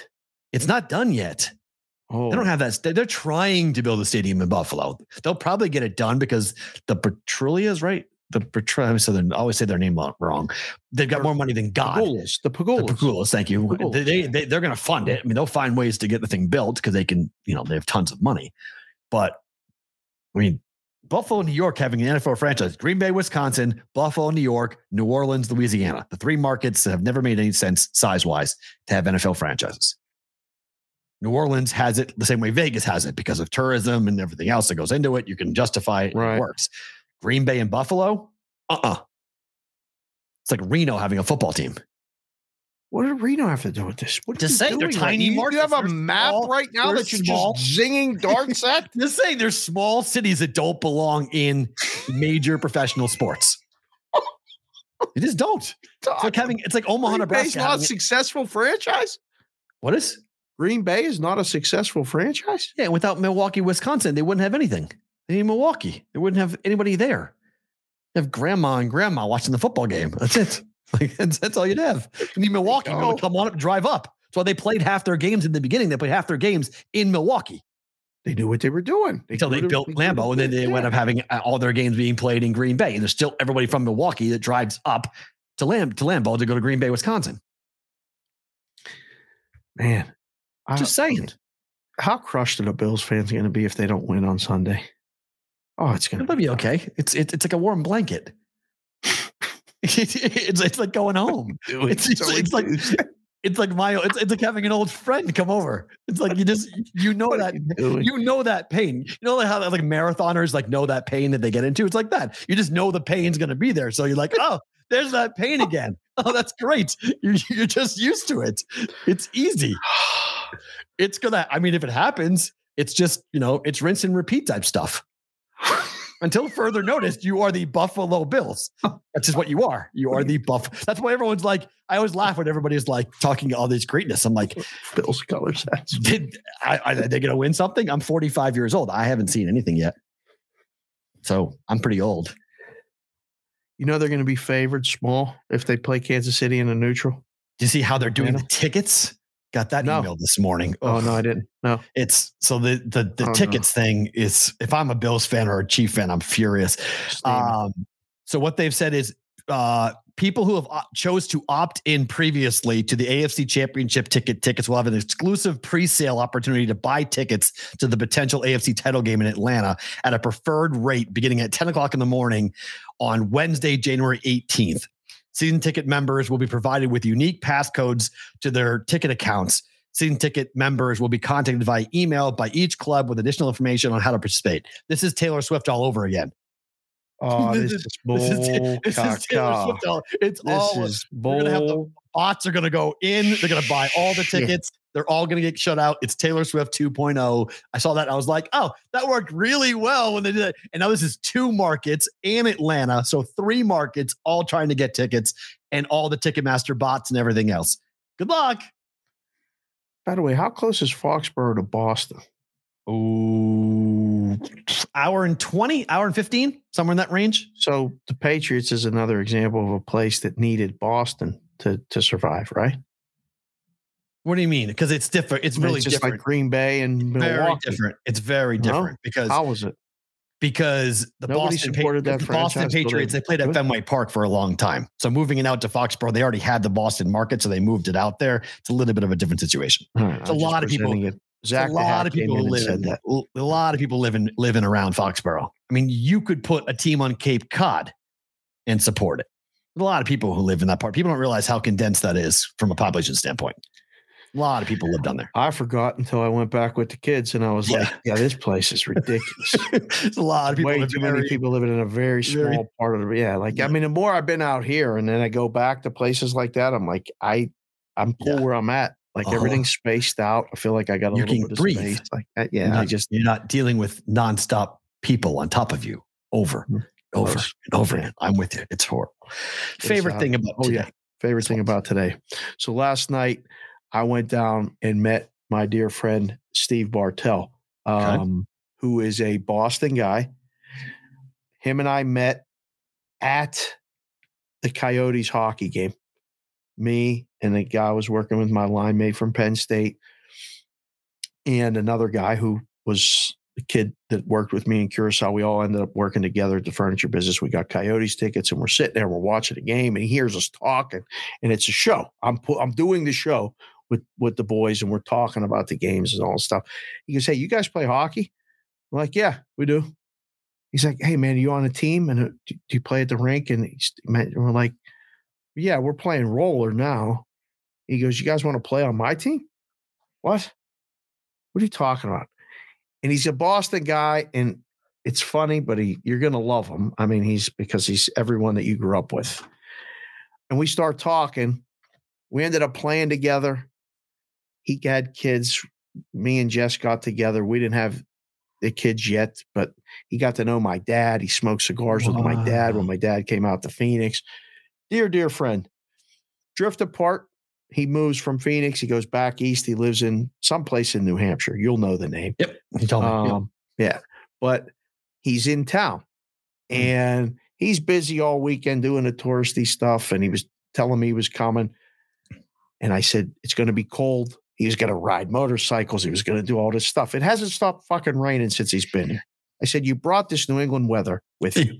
Amen to that. It feels like home. Yes. I said, I would yeah, agree with it's that. cold. No, it's it's nasty. He's been, yeah, it's damp. It's moist. It's damp. It's gross. It's humid. Right. It sucks. Exactly. Yes. He goes, is it always like this? I said, not always, but I said, the winter here, January, February is pretty shitty a lot of times. Monsoon I mean, December. Season. Yeah. I said, we get a lot of nasty weather. He's like, you didn't tell me. And I said, I did tell you. You didn't listen. And I, he's been watching the show now for a while. We reconnected through someone. They said, hey, do you know where Bartell is? And we reached out, and now he's got a cigar company called Mololabe. And we're going to hopefully go to dinner tonight. But him and I sat and visited yesterday for about three hours. Nice. Just talking, telling At stories Circa? About kids. Were you there? Nope. Okay. Because he no, asked he me, went he said, to Circa. He said, where can I go smoke a cigar and yeah. watch football? And I, right. and I said, go Circa. You can smoke a cigar, watch football. Yeah. So, and he did. And that's exactly what he did. Um, his second wife, who he's with now, she went back. So he's here by himself. He said, let's go to dinner tonight, me, you, and Matt. So hopefully the best thing about today will be that we will go sit at dinner, and we're going to talk of business. We're going to talk life. We're going to, he's got ideas out the wazoo to do back east with cigars, books. It's a natural. I wonder if he magic. knows. I wonder if he knows the cigar guys. I'll, I forgot to have. I'll have to ask him. We'll have the whole discussion. They were, they were in New Hampshire. I'm sure he does. They were in New Hampshire. They used to run their show on my on my New Hampshire sta- stations. We're going to work on something. We're trying mm. to figure out a B V B brigade, some sort of thing. But he's got he's got ideas. We're, we'll discuss it tonight, and hopefully we'll have another something to present to the brigade. But the but the time taken with a friend who you lace the skates up with, he still thinks he could play. I told him last night, you're you were a goon when you played. He was the guy that would play defense, and we would throw him back the puck at the point and just ask for it back. And he always wanted to shoot. And I said, Steve, you can't even hit the net if you're ten feet away. I used to give him shit. But he's that guy that would always give you the jab in the lower back or the stick poke. Physical dude. Um, you'll get to meet him tonight, hopefully, and we'll, we'll have a good time. But the visit was awesome. Very cool. Looking forward to that for sure. Um, my favorite thing about today, it, it I don't know if it's, it's your backdrop. Well, the backdrop's phenomenal. I backdrop's I, I I love great. That we've got that now. The backdrop's awesome. Great. Awesome. But this morning at Sportsbook, which I'll name nameless, you can see my Twitter account for it. They they tweeted out, Clete Blakeman is a guy I met in Omaha in two thousand five. Okay. At the time, he was, he was a Big twelve referee. He was a weekly guest, actually, on a show called Todd, Todd and Tyler, okay. which is still on, still on the air in Omaha right now. Todd and Tyler's been like the Howard Stern of Omaha radio for thirty years, basically.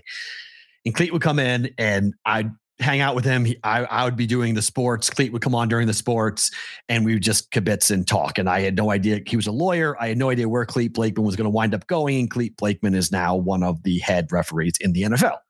So I know one of the head referees in the N F L.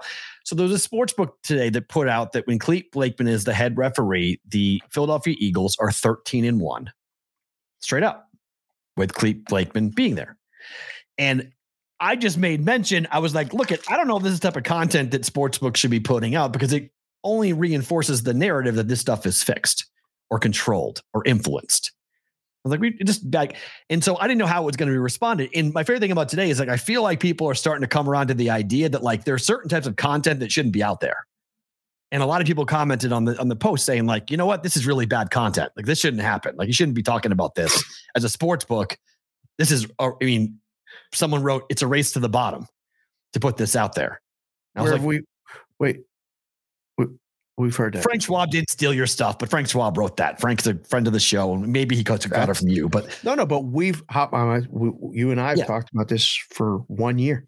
Yeah, so I I'm happy that at least now it it feels like there's getting to be some pushback from people in and around sports betting content that's saying, "Hey, you guys who run these social media teams, you don't have carte blanche to do whatever the fuck you want. Like you actually have to, you're going to get caught." I, I, I mean, I'm not saying I'm the person to do it, but there are people now who are at least looking at this going like, man, this is not right. Like this is not like Kirk Cousins in primetime type stuff. Okay.